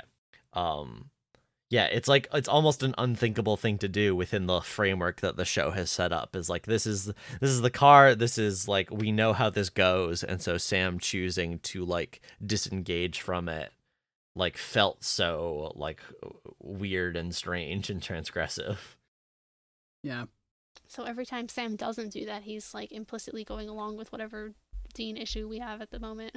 Uh-huh. Dean's mental illness of the week. Yeah. He has symptoms disorder. yeah. okay, do we have anything else for for this episode? That's all I had. For I don't think so. That's all I got. All right. hmm Well, thank you very much for for joining us, Nick. Do you Wait, Actor facts? I don't have any actor facts for this Okay. one. Oh, okay. Nothing. Yeah. So so yes, to say that again, thank you very much for joining us, Nick. It was it was very cool to have you. Do you want to like plug yourself a second time just for for anyone who's forgotten from the start? yeah, no, thanks for having me. This was really cool. I, I I really enjoyed it. Um, I like doing homework when I watch Supernatural. It's always Yeah, me too. Yeah. I, It's the best I don't mean that. I don't mean that sarcastically either. Like it was really fun taking notes. Um, yeah, no, I'm Castiel Communism on Tumblr. Um, and that's the only place that you can find me really. Um, but yeah, no, thank you guys for having Yeah, me. This was is So I guess cool. this week we are driving off and presumably going to get, play Yeah. blackjack. and next week we are emotional problems as per covering. Yeah, absolutely. Uh, next week we will be covering seven and eight, Fresh Blood, and a very supernatural Christmas. Um, Fresh Blood, we will have a lot to talk about. Oh my god. Hiya! and then a very supernatural Christmas. Big apology to the the not Christmas enjoyers out there. I'll suffer through. It'll be fine. It is written by Jeremy Carver. if this is the Christmas really episode that character I have episode. heard about, then I'm looking forward to it. I am looking forward Yeah, to it as I well, like it, but is I also- unexpected. I uh, yeah. I am also very in tune with the fact that most people find Christmas specials nauseating. I hate Christmas specials, Which is but I will allow this one. we can have one Christmas special. As It's That's a a funny. treat. I, I I almost skipped this one. Like when I first watched, I was like, "This is gonna be bullshit. I don't want to watch this. And then I just watched it for completion's sake, and it has like a ton of really important like character development stuff. And I was like, oh shit, Mhm. I'm glad I didn't skip it. Yeah, it is. It is a very flashbacky, Ooh, flashback. brotherly episode. Yeah, it's a Love family flashbacks. episode. It is. A, it is a good episode. Bad that it had to be focused around Christmas, but I understand why, because it kind of pushes the theme forward or whatever. And we'll talk But- about it more next week. Yeah. Tune in for yes, that. we will. I'm not going to get into Please it now. uh, rate and review us on your podcast platform of choice, and thank you for listening. We did the outro joke already, so I guess the music will start playing.